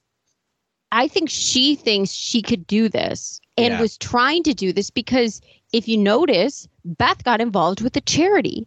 Beth got involved with North Shore Animal League. Mm-hmm. And Howard put her front and center of that. So isn't that odd that all of a sudden the guy Robin wants to fuck is now fronting and being a part of the charity? He's the lily symbol or mm-hmm. whatever. Right. And he's front and center with his artwork with all of her charity. It's really odd how she's trying to parrot and mimic all of the same things that Howard kind of thrust upon us with Beth, which we thought was a little weird, but not mm-hmm. as weird. But not only this, but keep in mind, he's also trying to sell a brand, that fucking Soulfire thing that he went to court over. Yeah, exactly. And of course he won, but nevertheless, he was still taken to court. It was a bit of a hassle for him. And so he's trying to sell himself as an artist, but he's also shilling his own products. Yeah, exactly. And the fact that Richie Wilson admitted as much, and it was just a throwaway comment. He goes, oh, the grifter. Yeah, that's right. We got that in the interview, too. That's another great. He knew. And so that means if he knew, they Everybody all knew. Yes. And why couldn't you say anything to her? Why couldn't someone who was tight in the organization tell her? Because you can't tell a narcissist anything. They won't believe you anyway. They think whatever I got supersedes the truth. Reality, reality is a fucking urinal with a cake I piss in. I also think, too, Fillmore, Beth and Howard had more of an arrangement, whereas Robin had more of a, I hope to make this an arrangement. Yes. Well, yeah. I mean, the Robin book, for example, like the Quivers of Life book, not talking about Education of Robin, which we are going to cover eventually. That book was a direct kind of reply to Private Parts.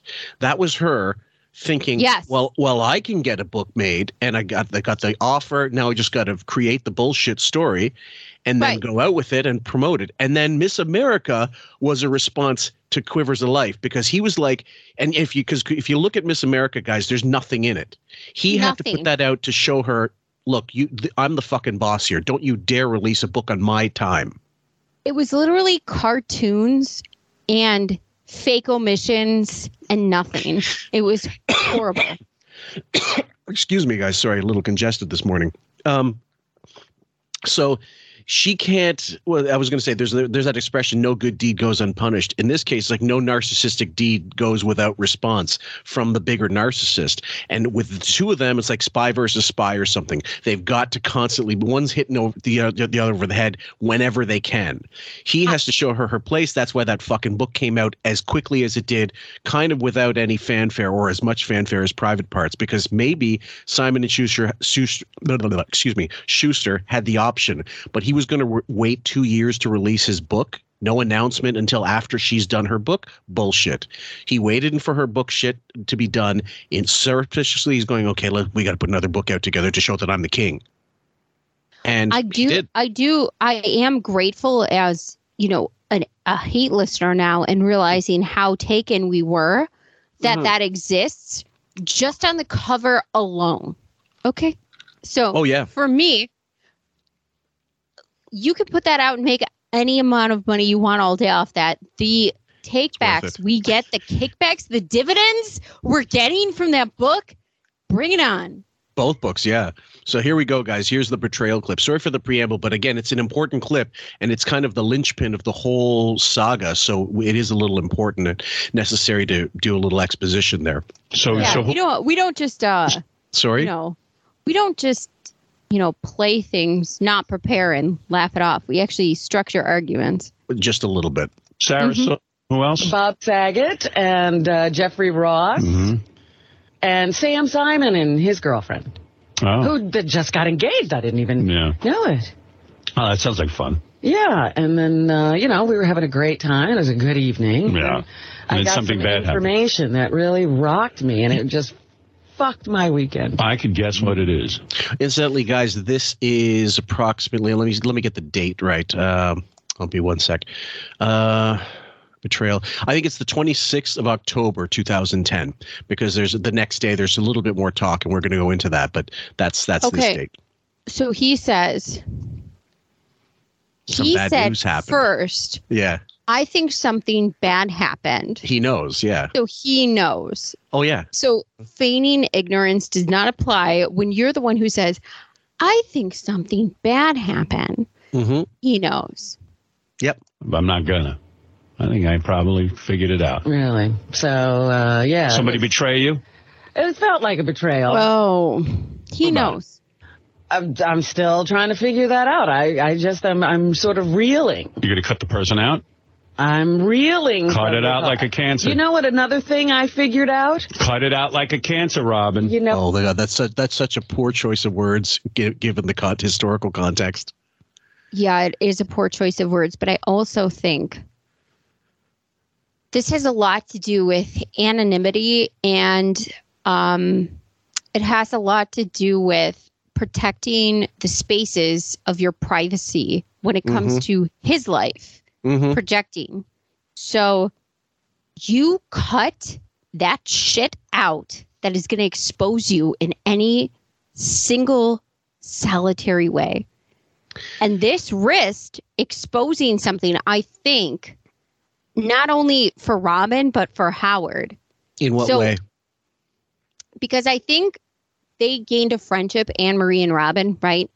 And him and Brendan. And I'm positive that there were some sort of exchanges that were had during this time period.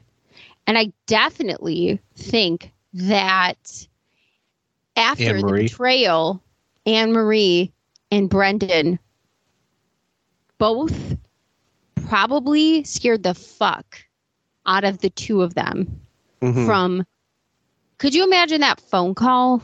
I don't think it went the way we think it went about, like, I'm hurt. I think it went along the lines of, I just got betrayed by Brendan with an employee who knows things because I said things. And what do we do? You cut them out like cancer. Well, the thing is, it would also be just as simple as they hurt me, so cut them out. It doesn't necessarily have to be surreptitious, exchanges and, they gave information or intel that they shouldn't know, but they do know and they shared it and blah, blah, blah.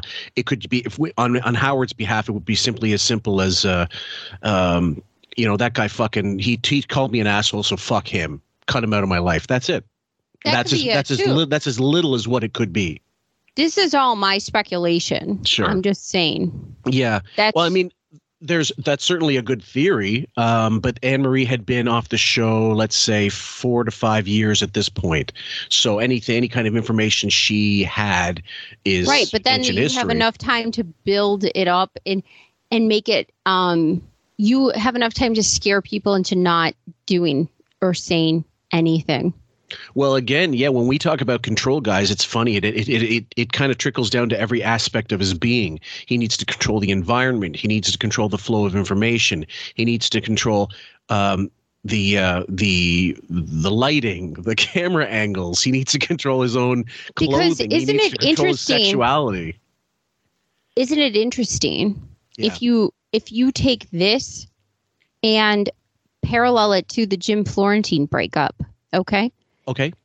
They wanted to discuss that. Of course they wanted to discuss that because they knew there was nothing that was dangerous about discussing it. Mm-hmm. They wanted to pry Robin open for that discussion. Yeah. They were willing to whatever. We want to know every detail. Even Howard News wanted to know everything about that detail of that breakup. Why is this off limits? Why is this concealed and couched in such a way that is this? So that to me sends a message of it's more than Robin having hurt feelings and being betrayed.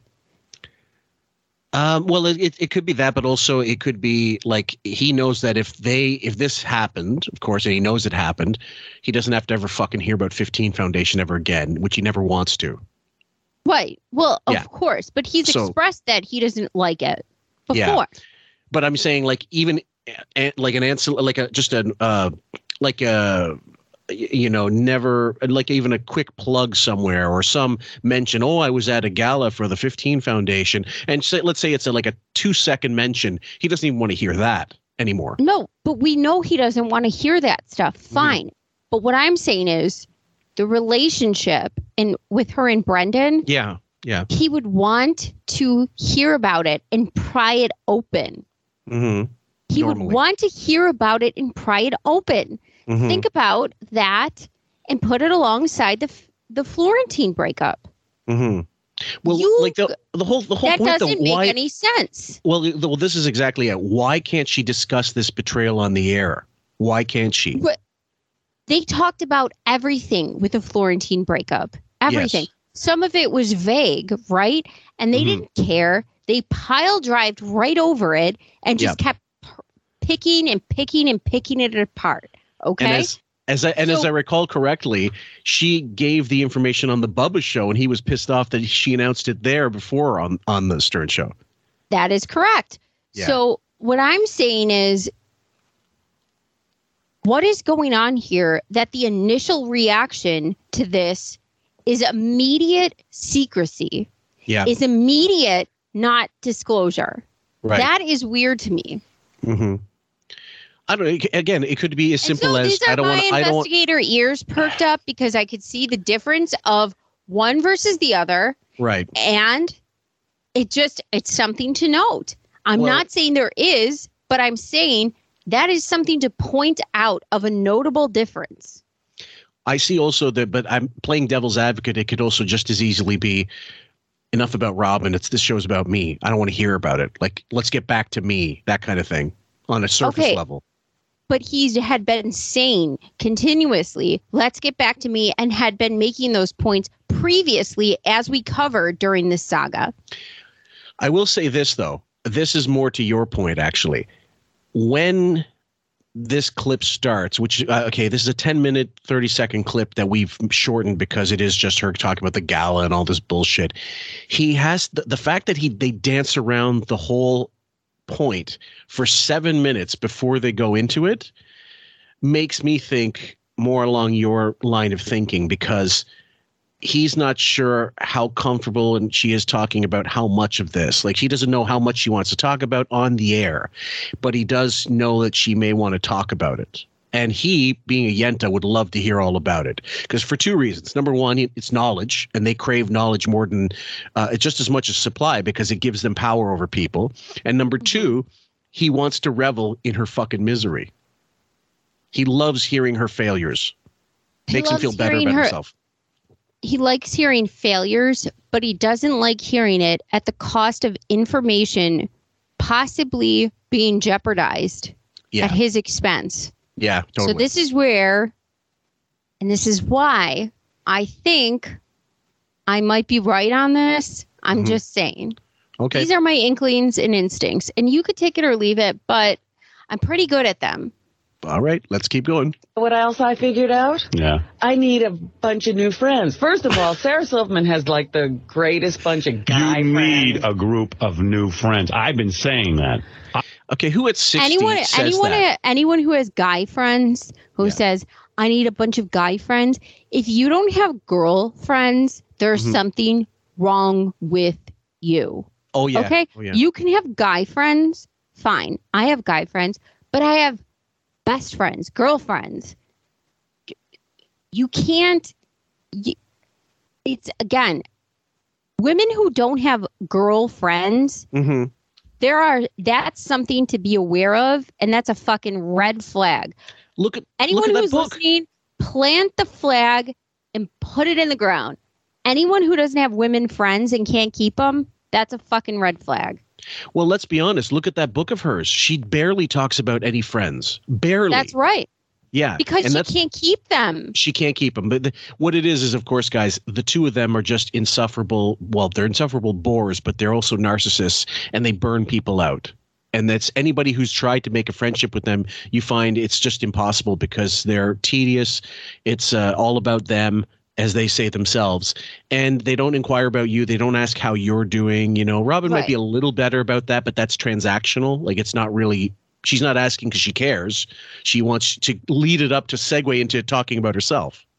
It says a lot about you as a person if you can't maintain friendships. Mm-hmm. If you can't maintain friendships and you are this flippant person who doesn't have deep friendships with especially women throughout the years of your life. Like, I am still friends with my people I grew up with in my neighborhood, across the street from me, next door to me. We get together once a year.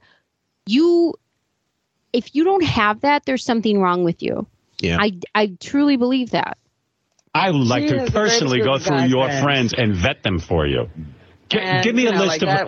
Look at me. Just wonderful to see. Give me a list of your friends. And I, like a couple of people, I reached out because I was having this horrible time. They were horrible.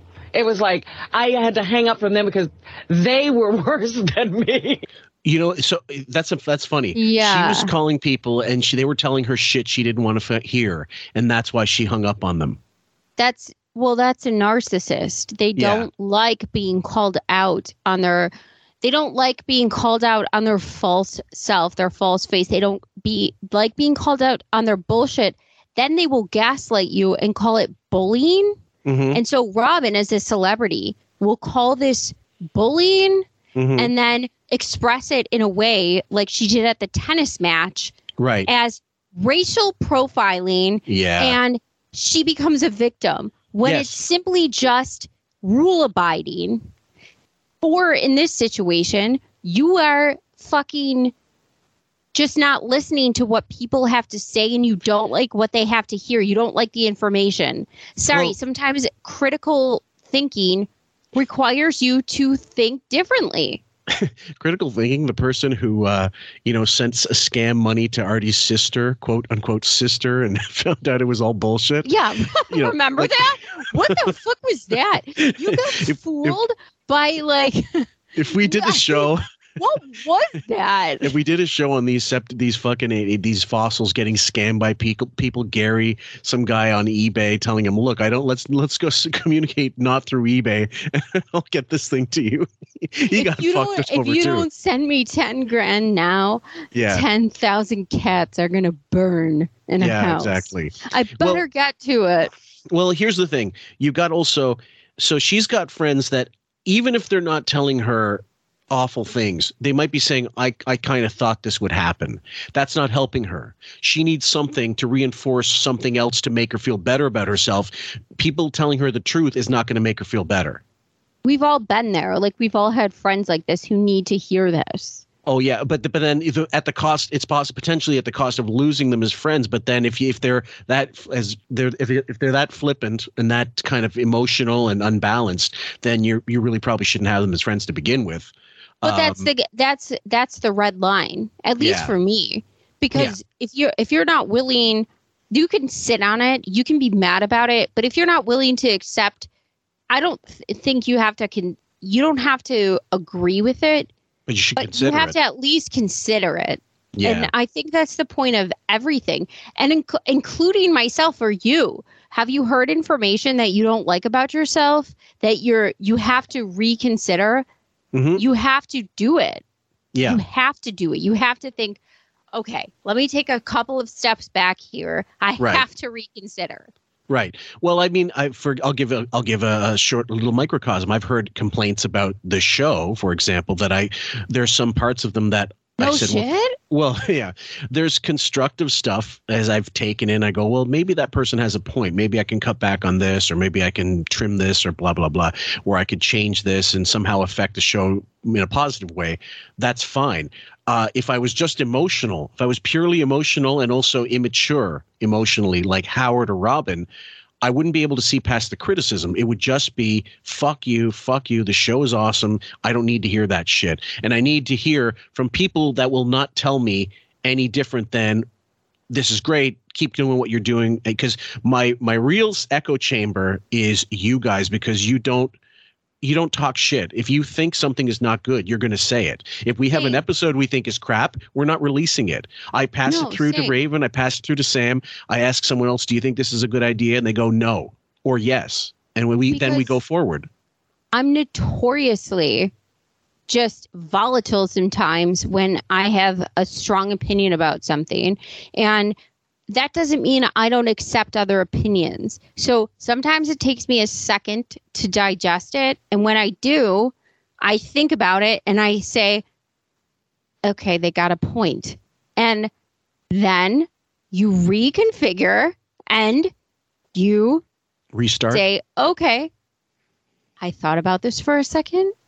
I had my moment of I didn't calibrate this correctly. I didn't think about this in the way you're thinking about this. I thought about this in the way I'm thinking about this. And now I'm digesting this information and I see your point. But you have to be able to be an adult and be able to see these points.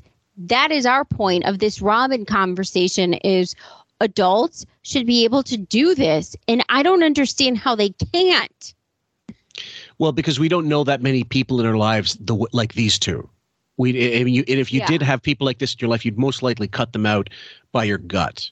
you'd say there's something about this person that's off. You might not even be able to. You would, right? You might not be able to verbalize it, but you can say this person's not right. They're unhinged. There's something not normal. You did that with me with one of my friends. We remember we would talk about this person, and I said, remember, yeah. I would tell you examples, and finally you were just like, you have to just cut this off. I think in a nutshell, what good do you get out of this? And if the answer is nothing, then that person offers nothing of value. And I don't mean to sound like that's a transactional thing. Like, if you don't do for me, I don't do for you. But life does work that way. If someone did nothing for you, why would you have them in your life? Yeah, it was like an emotional guilt thing. I think I put on myself just because of the years that were on the friendship. You're good at that. I don't know. Listen. I've had. Thankfully, all of my long-term friends we've kept for. I've kept for very good reason. I'm sorry to get down this path, guys, but it is that sometimes that helps when you're talking in podcasts like these, when you're discussing these things, it helps you to maybe put some perspective in your own life. There's a great quote from the movie Dogs of War with Christopher Walken, where the guy goes, the bad guys goes, Mr. Endine could tell you what a generous friend I am. It would be good for you to have a friend like me in your life. And Christopher Walken goes, I got all the friends I can handle right now. I love that line. Call me about it. I thought about you, but I was like, I'm not going to bother him because I'm all the way out here. For that, you can bother me. I know. I just because I was thinking back to another time that you and Beth really helped me during something. And I was like, oh, that was so great. But, I'm all the way out here. I'm not going to. Why does she have to fucking rely on Howard and Beth for anything? Shouldn't you at her age have a fucking team of friends to be able to call and contact? Why does she sound like Dion from Clueless? It was so great. Like, you guys really helped me, but I'm fine. But this is the same thing. Like, in the book, she goes back to Howard and Allison for help. She doesn't have a single friend to call on. And later in the book, it's her therapist, and then that person retires. So all of a sudden, she's clear. She's free. She doesn't need to go to therapy anymore. You don't see friends. But this is also if we think about the situation, Fillmore, this is a very telling.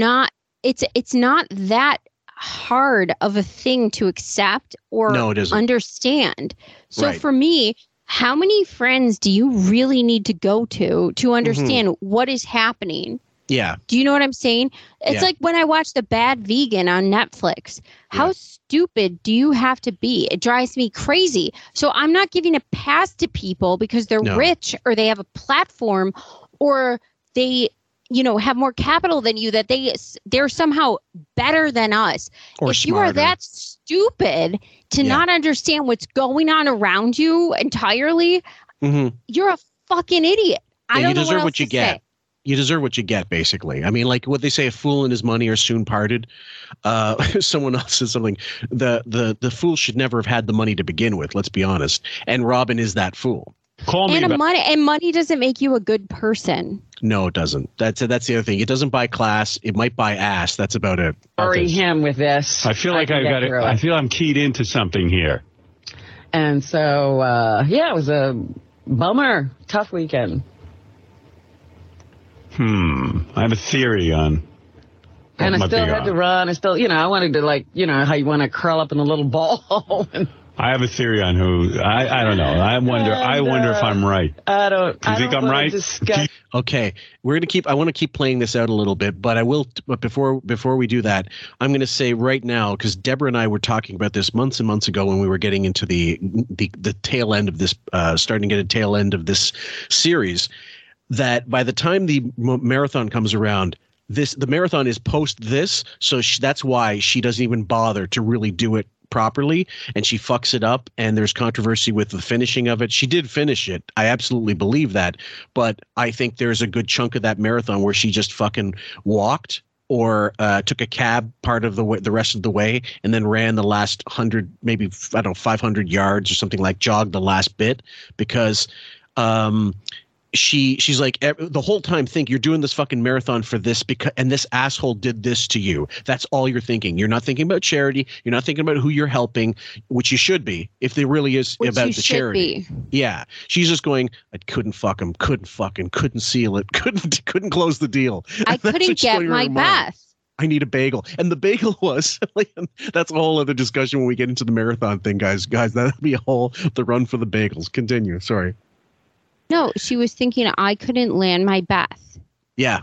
Yeah, exactly. Do you think anything I'm right with you? No, do you Mr. think I'm psychic? Do you think I'm right? Get away from me. Wait, look at me, and do you think I know what you think? Maybe I don't know. All right, okay. But I don't want to talk to you about it. No, but call me off the air. Seriously, I don't want to talk about it anymore. Well, you better talk to me about it because your other dopey friends don't know really what they're talking about.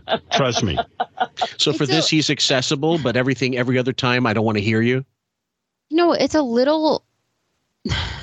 And I think it's not just Robin. As I watch like Bravo, Real Housewives go through these motions. Yeah. It's really sad to me as a woman at a certain age when you are curled up in a fetal position mm-hmm. at some sort of age when you should have more wisdom than this about this. Like, and you're acting like teenage soup for the chicken soul kind of behavior. Yeah. And it just... I can't believe the people that I grew up, you know, kind of thinking of pillars of strength or feminism or anything like that.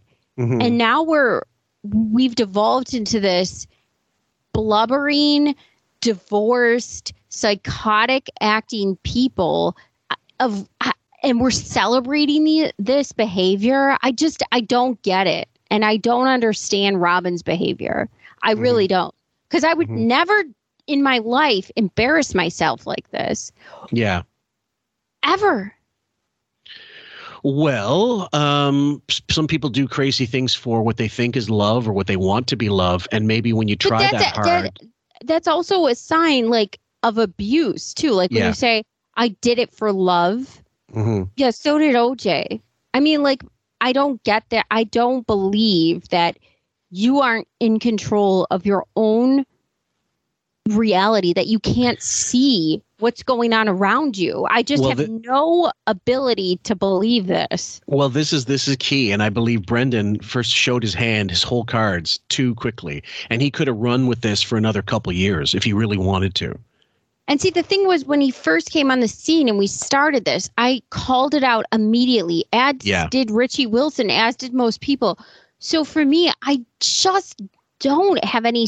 I don't understand how you can be in the fetal position of something that was so fucking obvious. Because for some people, they got to be outside the hurricane to see the damage that's being caused. And she, in this case, is the hurricane. And so the idea that she is going to have some perspective or she's going to – you'd think someone of that age and that station in life should have the knowledge to suss these things out and these people out. But she doesn't. He doesn't know because Marcy Turk takes Wiggy for a ride. That's an even bigger grift than Brendan. Yeah. So these are two peas in a pod and they need to be told what to do. Look at that vegetation. When we get into that, she's doing a cooking show, doesn't do a bit of cooking and has the gall to release a cookbook when she's 300 pounds. And people who are grifters literally have released documentaries on how they do this. Yes. How they know that these people are so insecure. Yeah. And so able to just receive this information. Yeah. It's crazy. Well, my wife watched Inventing Anna, and she told me I got to check it out. And I think Raven's going through it now. And that I just keep saying that actress that plays the real character, who I didn't hear in an interview until after the show. I thought she's amazing. Because I want to fucking knock her in the head because she's so annoying, that accent. But these people took a bath on her, and I don't have any sympathy for them, but she's so obnoxious that I go, this is grifting. It's a perfect grifting story. It is. That grifting story. I don't respect what she did to her friends, like people that were close to her, but I do give some sort of respect to her game. The fact that there is this there is this elitist class that just gets this, that gets these things because they are who they are, because they say we have this trust fund. And so you should give me this checking account with this $250,000 balance, or you should give me these things. And they actually do it, or free plane rides, or anything, hotel rooms, whatever. And it just blows my mind that this person is literally shining a mirror on what happens every day in the real privileged life of people. Well, that's why I have way more respect for somebody that comes from nothing, like Aristotle Onassis, not as a human being, and just in terms of his acumen and his business, what he was able to do, literally coming from fucking rags, not having a home for himself. And he scraped and clawed and did what he could to, at one point, become the richest person in the world and one of the most successful shipping magnates. And the idea that this person has played three-card monte on the streets. You know, they had the fucking crap game. They did whatever they fucking could to make it, and did make it, and kept it. That's the person you take over the hedge fund asshole who never suffered. So in the case of Robin and Howard. No, right. That's exactly right. That's why you don't sympathize with Robin over somebody not sympathizing, but just understanding. Yes. So like you have the street smarts cannot be, what's that expression from Carlitos Way? It goes, you get one thing about, you know, being a gangster, you can't have a late start and you can't go to school for it, something like that. You cannot learn this on the fly. You have to have lived the life to know the life. Listen, I'm marrying somebody who's one of the most street smart people I know.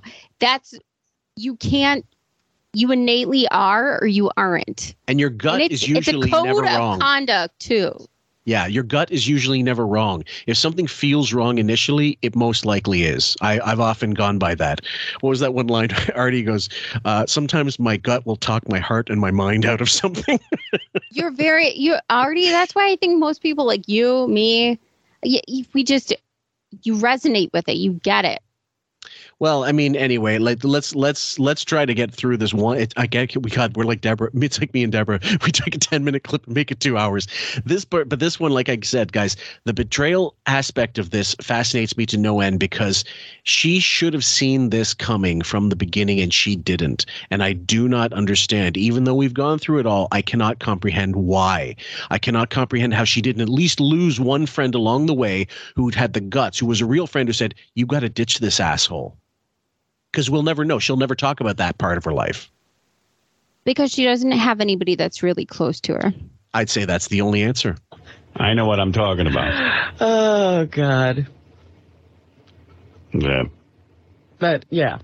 Well, I'll change the topic if you want. But, yeah, John's better now, so don't worry about John. Okay. That was my very next question. How is John?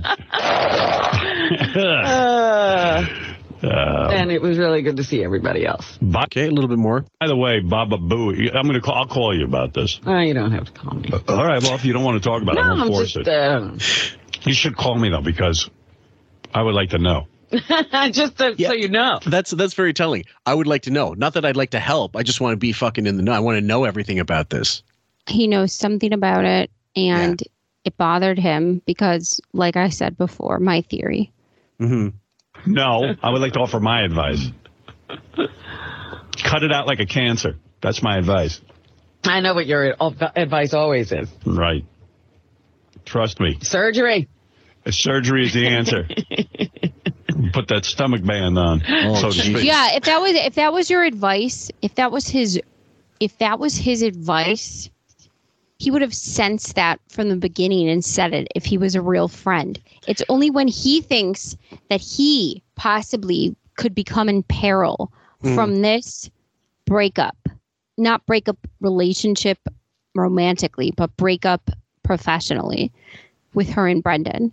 That is the only time you hear him say something about this. He says it's weird, or he's not sure, or what to make of it. And they pry her and pick her a little bit on that. Yeah. But this is the only time you see him definitively this opinion, which is very, to me, telling.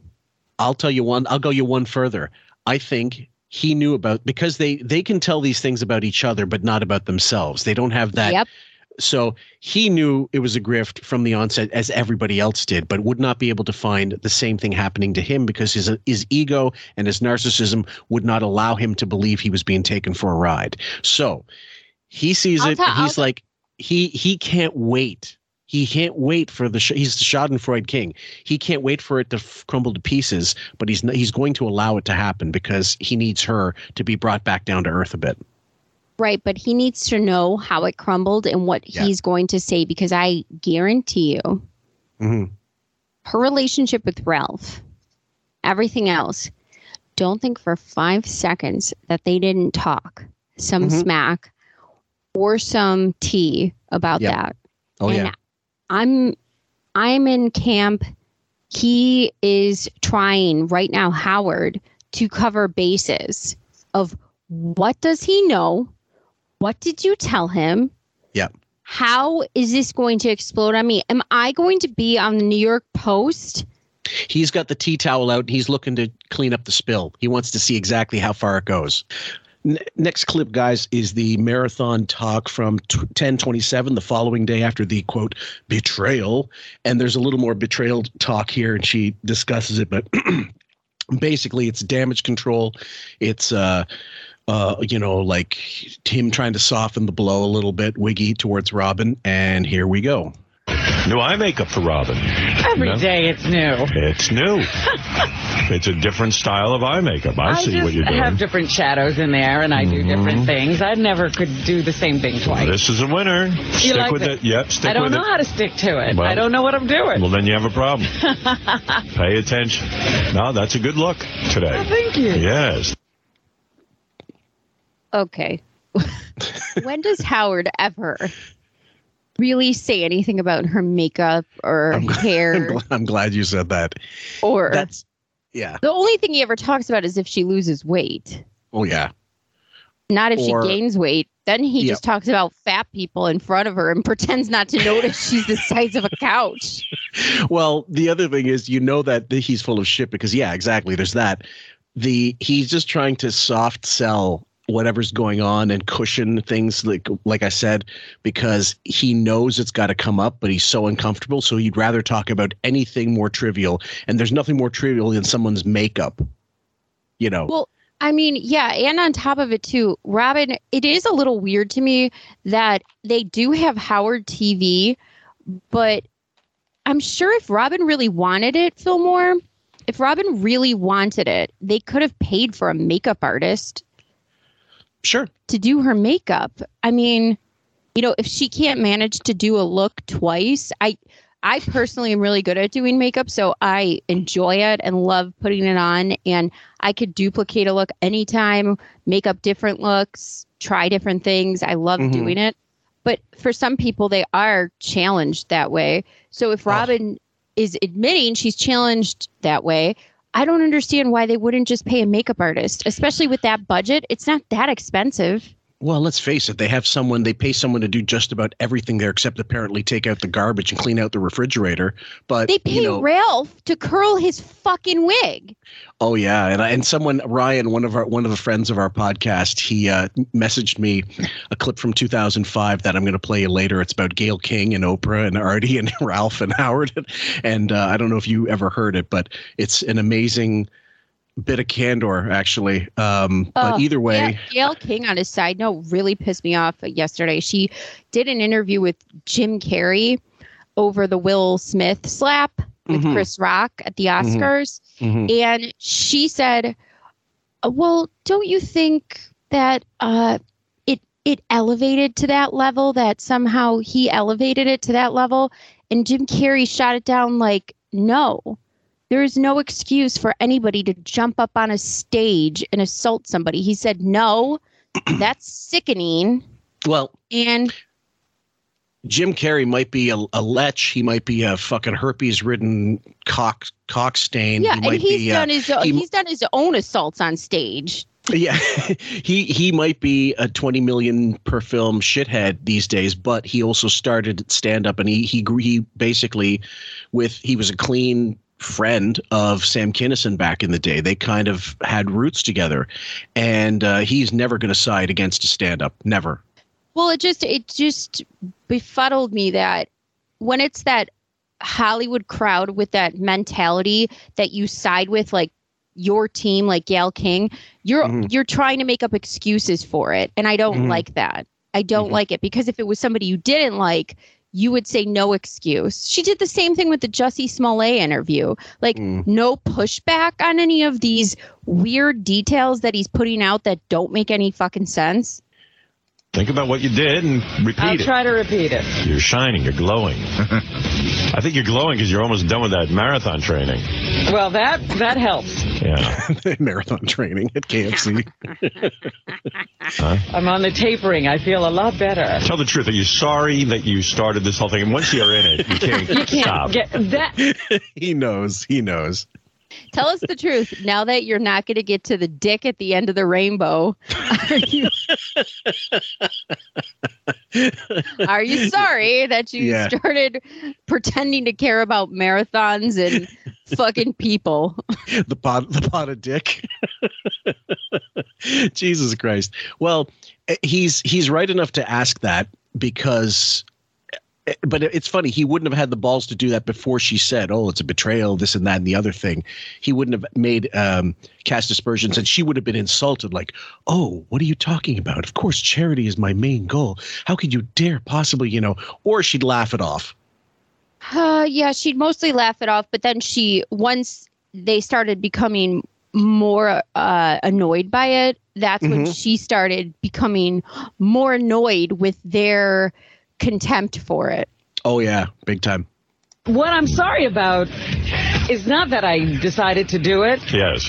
It's that within that time, like, I'm tired of running now. Right. And it'd be great to just stop and give myself a break for a little while and then come back to it fresh. Right. I can't do that. No. I just have to keep going. No matter how tired you get, no matter what's going on.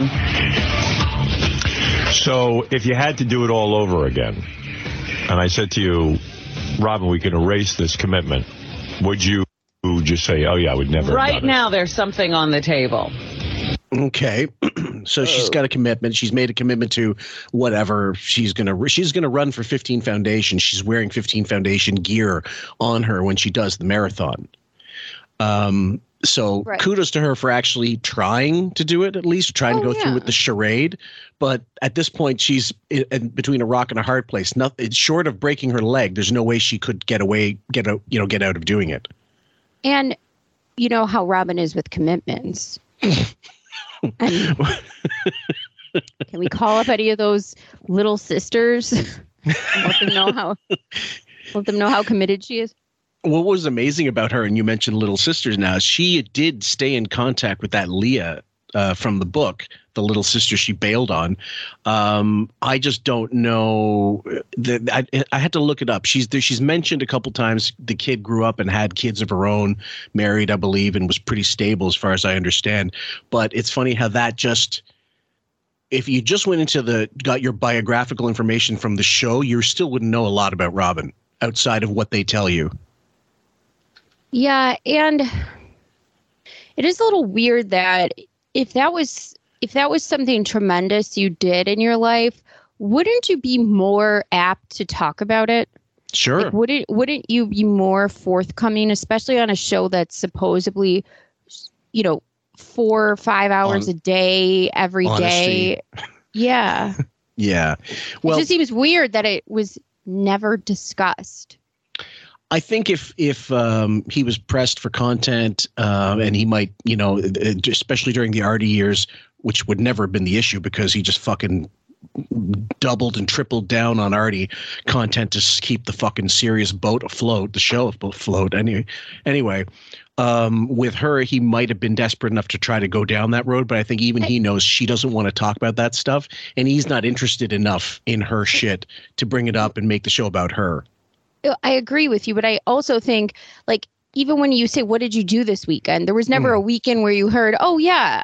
Well, I mean, maybe once every 5 years or something, you would hear she did something for that little sister. But for the most part, it's not like she spent a great amount of time an effort with it. No, certainly not. That I have to consider because it might be a good thing for 15. Yeah. But it's like, are you out of your mind? I don't understand. Well, I have an offer. They want me to do the San Francisco Marathon. I was like, are you out of your mind? Oh, my God. Stop it. But I have to think about it. Well, I have to really consider it. Wow. Yeah. Why would they be out of their mind if you've agreed to run one marathon? Why would it be out of order for them to think you'd run another one? Of course. And especially since she's on this whole new rebranding of health and running and wellness and, you know, green drink and whatever bullshit she's peddling. So it's not out of the realm of possibility. She could do it if there was still that carrot known as Brendan Murphy's cock, you know, at the end of the finish line. Yeah, absolutely. And the other thing is those places that if it's the same place or a place she's already gone to, yeah, they would absolutely hit her up for that because most of the time they do share soft touches and they say, look, we have a contributor, we have a donor, we have an organ, and she's, you know, we have someone who could give money or at least throw your charity into the same pot, into 15 Foundation and make money for you and blah, blah, blah. And so, yeah, that makes perfect sense. But the way she explained it, like, no, what are you talking about? How could I possibly do that? Oh, well, good for you. Might be a half marathon. Oh, my God. Well, hey, listen, you're turning into quite the runner. You know what? I do enjoy, I have enjoyed some part of the training. It just goes on and on and on and on. Like I said, you can't necessarily stop. And so I have said to myself, I'll probably continue to do long runs every once in a while because there's something really good about it. What part of the training did you enjoy? The psychological aspect of... She's full of shit, by the way. You don't train for a fucking marathon by doing 4Ks. You train by doing half marathons and you work your way and you get yourself into a flow. The most I ran was 10K and that fucking killed me because it was in 100% humidity. And I saw people like passing out in the run and like May fucking 20 something degrees. It was Celsius. I don't know what that is in Fahrenheit. So someone who like her who has no business being in the marathon should have been, like I said, she should have had a marathon tutor. Her trainers were feeding her a line of shit. They were told, look, just, you know, humor her. They tried and she totally said, I'm not doing that and I'm doing it my way and you're going to have to coach me around my bullshit. Well, that might be very well the case, and actually, that probably is more likely. Like she knows better. What are you to tell her? I lost all this weight. Blah blah blah. She lost the weight because she went down to almost no calories per day, and yes, she was doing some exercising. Clearly, I know. I just get frustrated as a former runner, and I would love to get back into it again. But again, I don't worry. I'm worried about my joints now that I'm older, so I have to keep with like soft, sort of less intensive, like yoga or swimming and things that won't fucking destroy my my knees and my ankles. So I'll keep up with my steady years of doing zero running. Yeah. I can do something that I didn't know I could do, or are you talking about the actual physical activity? Well, the physical activity is good. The results are good. You know, like I'm really, like I feel a lot stronger. More fit. Yeah, I don't know. I mean, I guess a result of fit, I don't necessarily feel fit, but I feel strong. You know, like I can do things, you know, like I was carrying around this really heavy bag and it never even occurred to me how heavy the bag was. You're not from Krypton, are you? No, she carries around a different bag, poor thing. I don't get it. You feel strong. You don't feel fit, but you feel strong. What? I don't know. Probably just because she doesn't have any fucking nutrients in her, but she's lost weight and she can handle certain things. Who knows? It makes no sense. But again, weight loss and being fit are not the same thing. You could easily lose all kinds of weight and still not be healthy and not be fit. I think, you know, I, for one, know I'm not strong in the sense of like upper body strength. Like I watch my daughter at gymnastics, you know, climb a rope up to a ceiling. You couldn't get me an inch. And I remember being able to do monkey bars and stuff when I was a kid. Yeah, that was such a thing. Yeah. I can't do it now. She can do like 3 rows of them and like nothing. Mm-hmm. Like that's strength, you know? So I get what she's saying about being strong. But I don't understand how you're you can't. How can you be strong without being fit? That doesn't make any sense to me.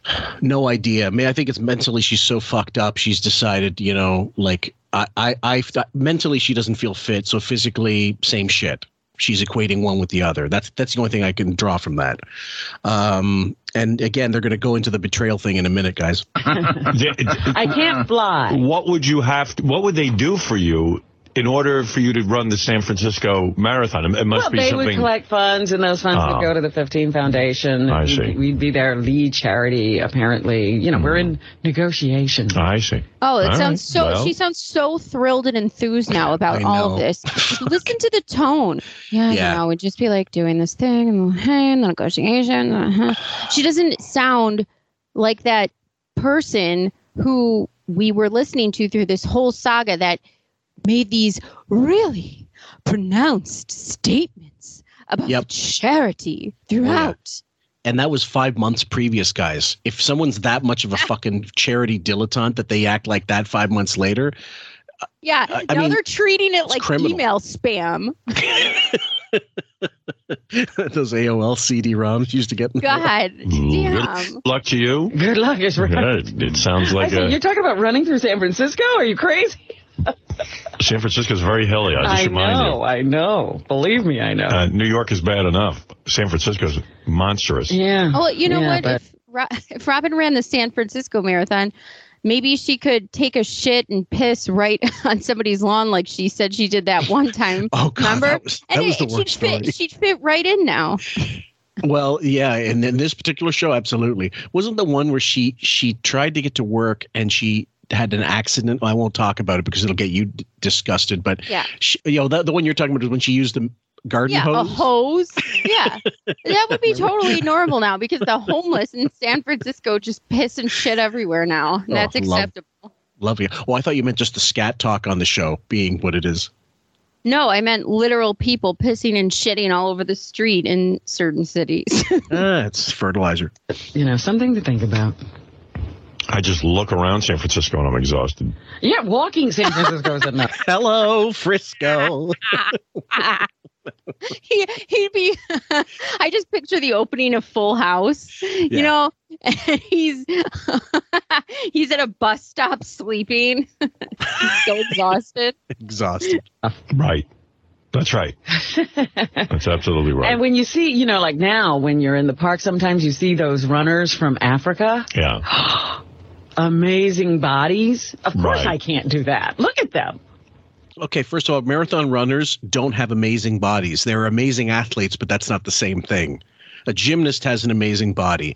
Like a track star has an amazing body, but they're, you know, athletic. Okay, fine. But I wouldn't say amazing.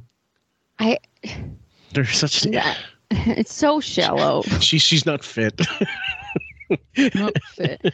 Well, why then, Robin? I mean, it's weird to me. Like, if this is your entire purpose, which was what you've been saying, and you're also making everybody else in your work environment try to get fit, you know, shoving green drink down their fucking throat.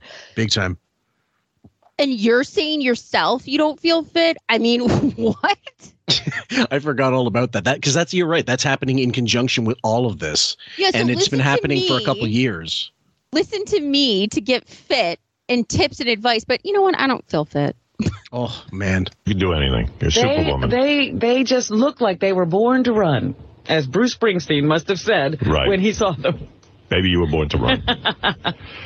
Well, and yes, I have determined now that it was a betrayal. Oh. Ooh. Well, when are you going to talk to me? Betrayal with a little B, not a big B. When are you going to talk to me? What the fuck is that supposed to mean? What the fuck does that even mean? A little B, not a big B. That is very immature language.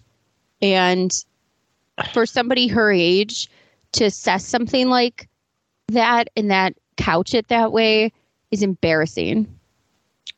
So what do you think? Between yesterday, the day before, and today, someone's told her, "Look, you never had a fucking chance. You fucking fat blob piece of shit. You were deluded. You deluded yourself, and get with it." Sorry. I think the realization of her delusion might be washing over her a little bit, so it took it down from a big B to a little B. Mm-hmm. Oh, my Lord. Like bell hooks, the way she spells her name. It's still not even a B to begin with. It's a D for dolt. D for dolt, D for denial, D for dipshit. You name it, guys. There's loads of Ds. Yeah. Got it. I haven't had. This is how busy this keeps me. Yeah. I don't have time to talk. Wow. I feel like you're avoiding the conversation. I'm not avoiding any conversation. Right. My dear, I love you, and I would always talk to you. No. I don't know.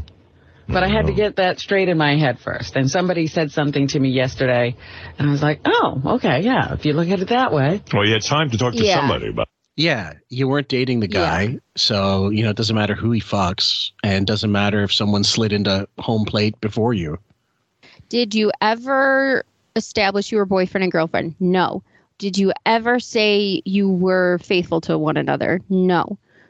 Did you ever kiss? No. Did you ever fuck? No. So why in this immense amount of time you've spent together with nothing but a platonic relationship, but you wanting something on the other end but not getting it, think that you deserve it, one, and two, think that you can somehow manipulate somebody else into giving you what you want, that you deserve that, even if the other person doesn't want it. You let that happen to you. Yes. So, but do you believe deep down inside she thought, okay, he's going to feel obligated to fuck her as a pity fuck because, right? No, I think she thought she could. No, what I said in the last part of this is I said, I think she thought she could get her way into a controlling, bearded sort of relationship that Howard has. I mean, different because Robin would actually be physically attracted and fuck the person versus Wiggy, who's been with Ralph, we think, all these years. But I do think that she thought, I can do this with Brendan.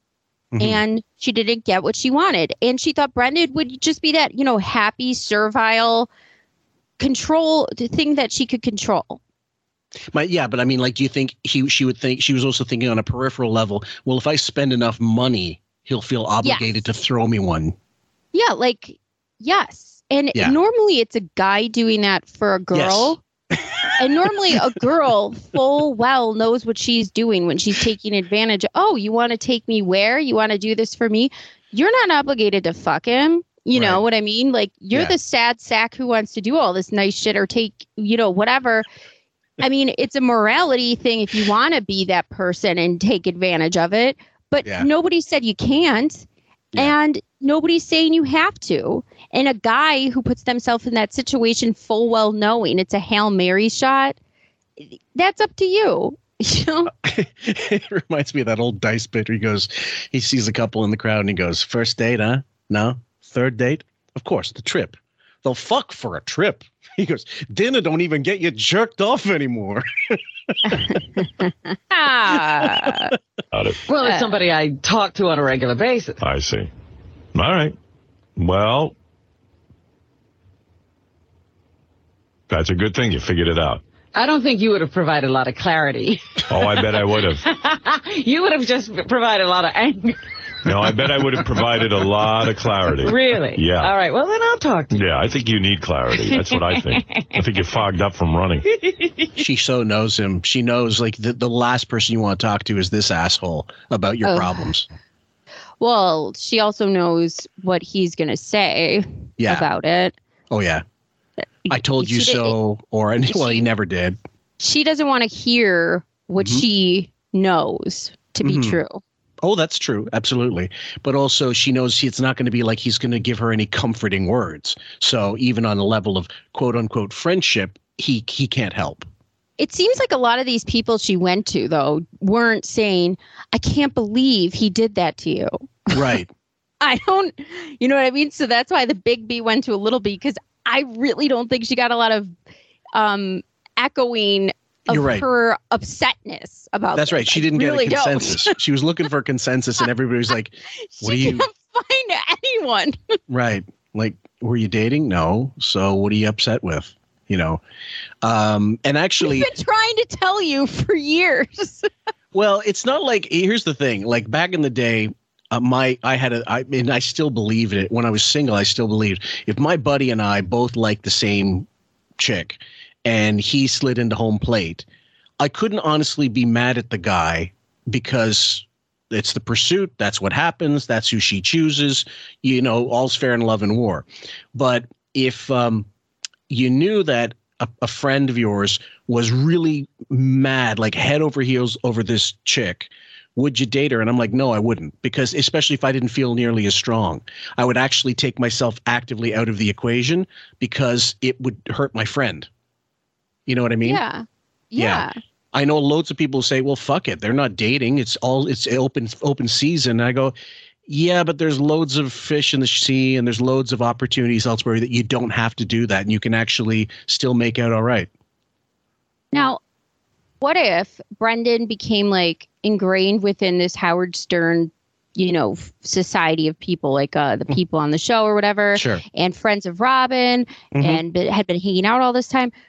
Is he supposed to lose all these friends now? Like, would it be wrong of them to continue friendships with him? Well, then we're getting into sort of the Florentine question. Like, when he's dating her and then suddenly he's not, does everybody else go, oh, well, you know, he did wrong by Robin? Or not even that. It's just, well, he's not with her anymore, so we can't associate with him. Most people who were already friends with him say, no, that nothing changes. Right. So, okay.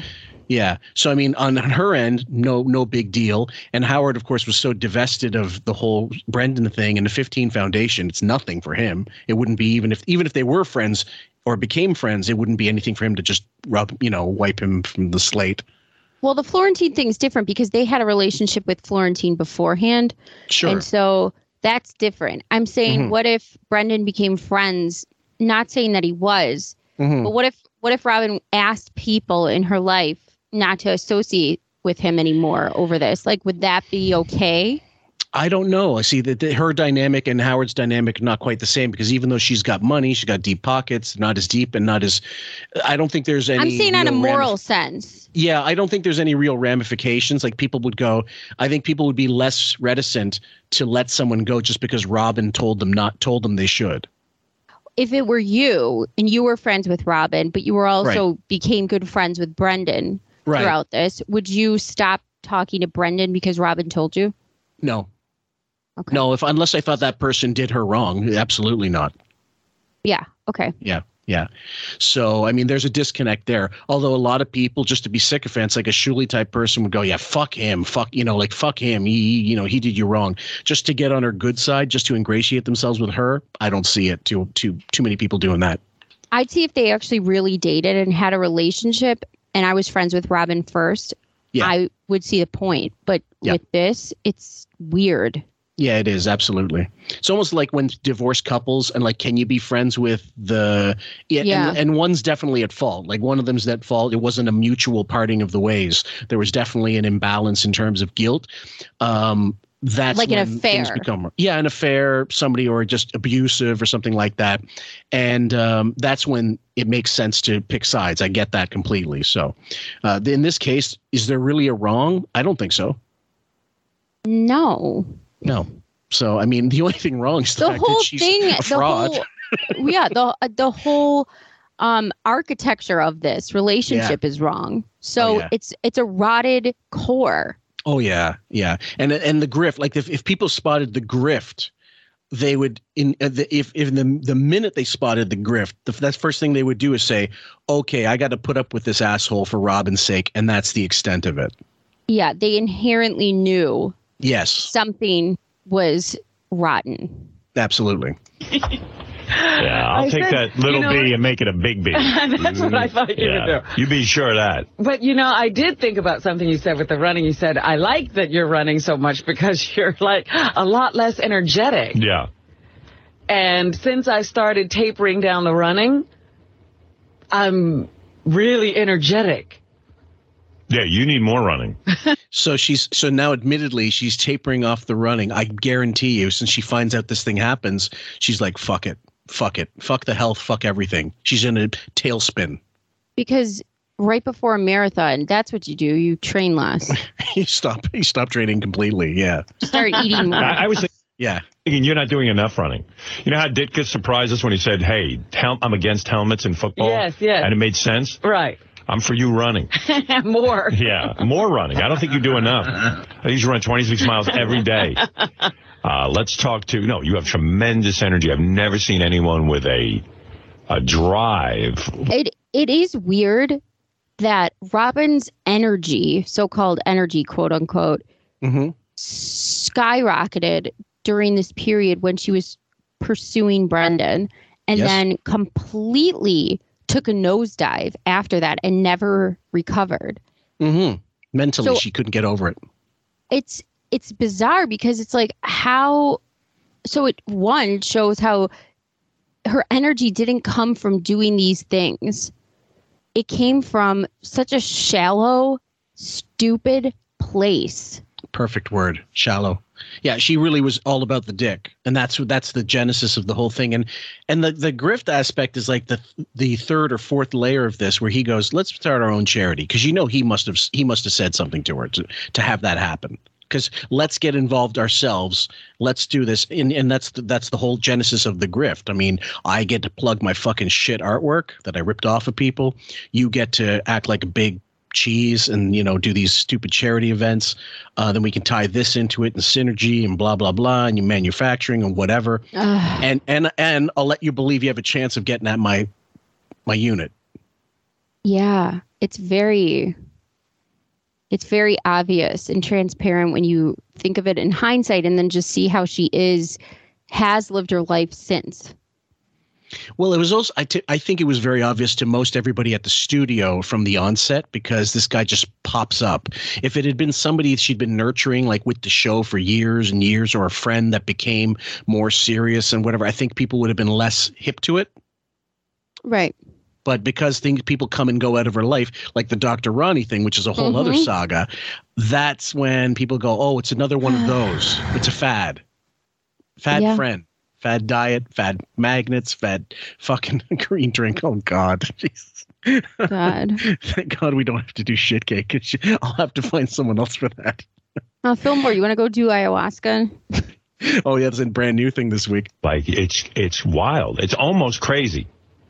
You hop on a plane and you're in L.A. and then you're back and you're running. And I almost think you should run in place during the show with a big treadmill. That's probably true. That's what I'm saying. That now that I'm beginning to taper down, I'm like, wow, I don't really need sleep. Well, something's going to crack. That's my prediction if you don't get more regular. I am regular. Get those sleep. I haven't been able to run since I broke my toe, and I'll tell you what.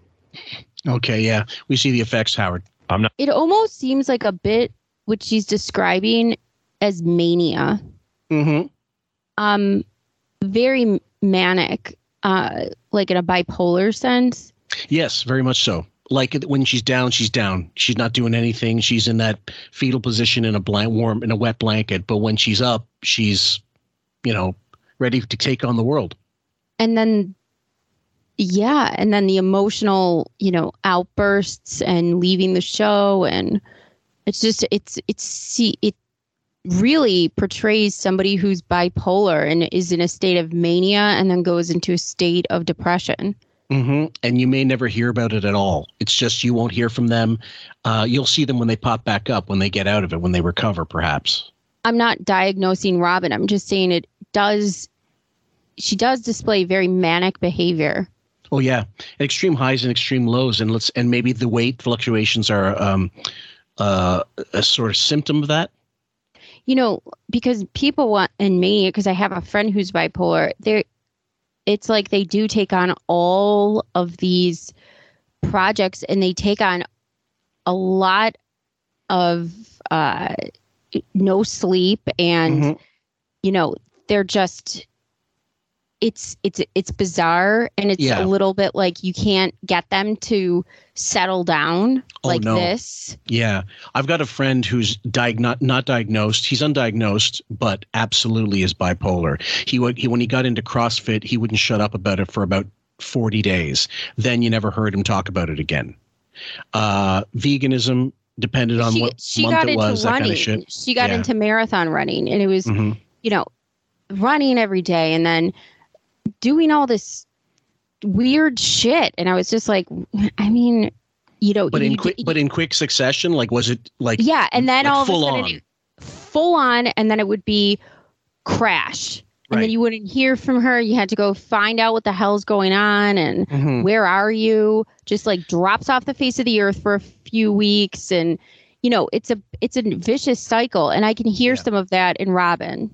Well, I think, first of all, the whole 15 Foundation was a culmination of she's feeling better. She lost some weight. People are whispering in her ear, you should do this, you should do that. So she has an agent. She has this. She has friends saying, well, why don't you do this? Maybe just so she can get off their fucking back and keep herself busy. Then she finds she has the energy, but it's not really the energy. She doesn't have the energy. It's fake energy based on her getting attention from doing said things.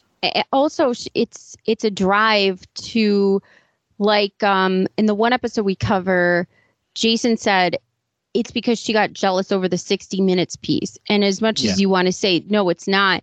A lot of it is she did say that it bothered her. So I think there's this undercurrent of just being always the second fiddle to somebody that she's always had to cover for, had to placate to.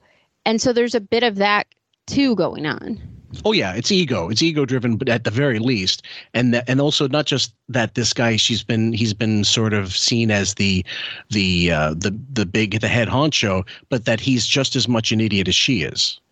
Right. Yes. They're two knobs, but one of them because was called a genius and the other was forever called a hanger on or sidekick. A hole. Yeah, basically. Yeah, the voice of reason, the voice of echo chamber shit. Anyway, we'll finish this clip and then we'll go into the marathon bullshit. Not regular. I mean, in a literal sense. Uh-oh. Yeah, I'm all backed up because when you run, everything comes out. Oh, yes. Yeah, well, I do miss running. This is getting real old with my foot. It's just stupid. There's no way you could. I think I could run. I think I could tape up my toe and just go. Because I was talking to my trainer, and he says, you really don't even use your toe, your baby. What the fuck are you talking about? Your toes keep your balance. They help keep your fucking balance. If it's your baby toe, okay, fine. Robin, she's a nurse, Fillmore. Yeah. Stop. Let the nurse speak. Oh, yeah. When she mounts the patient, supposedly. Baby toe. Now, what he doesn't understand is that whenever you bear weight on your feet, you curl your toe, you curl. And what happens is the doctor said to me, you could probably go running, but if you curl it enough, the bone won't heal straight. Right, but you could like run less and make sure you don't use that part of your foot or something. They won't even advice. Let me... Thanks. Or something. Registered retard. Registered nurse. Jesus Christ. Oh, my Lord. Yeah, you could just try it out and then, you know, see what happens. Yeah, what?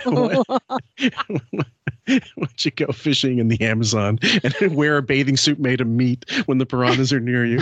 I mean, what the fuck? That was going to happen. That? Yeah. Bike ride with this big giant boot on. So I don't know what's going on. I'm having a conversation with the doctor. I'm going to talk to him because my friend Pat said to me that. Yeah, certainly you should be able to buy it. That's what he said. Your wedding speaker. Yeah. Next clip, guys, is called More Pre-Marathon Bullshit. This is 1/11/10, November 1st, and she's about a week away from doing the marathon. Here we go. I don't know. We didn't go to any Halloween parties or anything. We just hung out. Yeah, I'm like a recluse now waiting for this race. You know, like I can't go party or do anything. And I'm just sort of sitting at home, sleeping every second. Yeah, I was thinking about you this morning, actually, because I woke up really exhausted. I was thinking, oh, Robin must really be tired. Yeah, Howard, what a surprise. I woke up really exhausted. Okay, so this is her preparation, by the way, guys, being in a fucking cocoon in her bed for a marathon. Yeah, that's why I'm saying that mania is tapering off because now the goal is gone. Mm-hmm. Absolutely. Shiny penis has disappeared. And yeah, now you're waiting around. Not only that, also from sort of protecting yourself. You did all this training, like don't break your toe like I did, like on some stupid thing. Well, that's the thing. You don't go anywhere. You don't move. You're very careful of everything because now what you have to do is get to the race. Yeah, and even if you break your toe, people go, it's fuck you. It's not like you're pregnant and a doctor diagnosed you with, you know, something wrong with you where you have to be in bed for the last like trimester or else you might injure something. I mean, do you know what I'm saying? Like, nobody told you that. If a hockey player, let's say an athlete, doesn't matter who it is, basketball, well, not baseball, fuck them, because they're mostly tubs of shit, a lot of them anyway. Strong, but you know they're not built for this kind of thing. When you're doing anything endurance based, so skating's a lot of sprinting, but basketball you need to be very well conditioned. Football, like European football, soccer is what I'm talking about. If you're out of commission for any length of time, your body loses that endurance like no one's business. So you have to maintain a certain level of regular route, like you have it. It doesn't mean you have to do a marathon a day, but you definitely have to keep it up. Otherwise, that every day you miss, your body is losing that conditioning big time. 100%. Like, okay, it's not like football, where American football, where okay, if a player has a big game coming up and they need them in the playoffs or something, right? You will, and say you're up ahead a bunch. Yeah, you take them off. You'll take them off because you don't want to chance the fact that like the quarterback or this person is going to get sacked or injured for the next game. Yep. Right? So that makes sense. But it's not like they don't stop training during that time period. They don't stop moving. They don't stop conditioning their body for the next battle.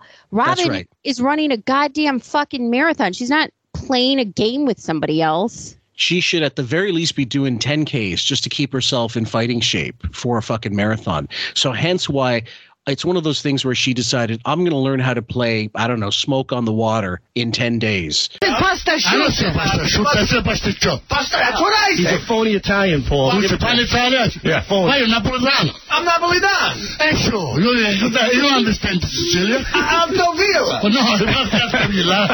Era solo mala mangiata. Sì, ma te mangiata lunga. Solo mala mangiata rogata. È mangiata. È stupado risata che vado. È stupado risata che vado. What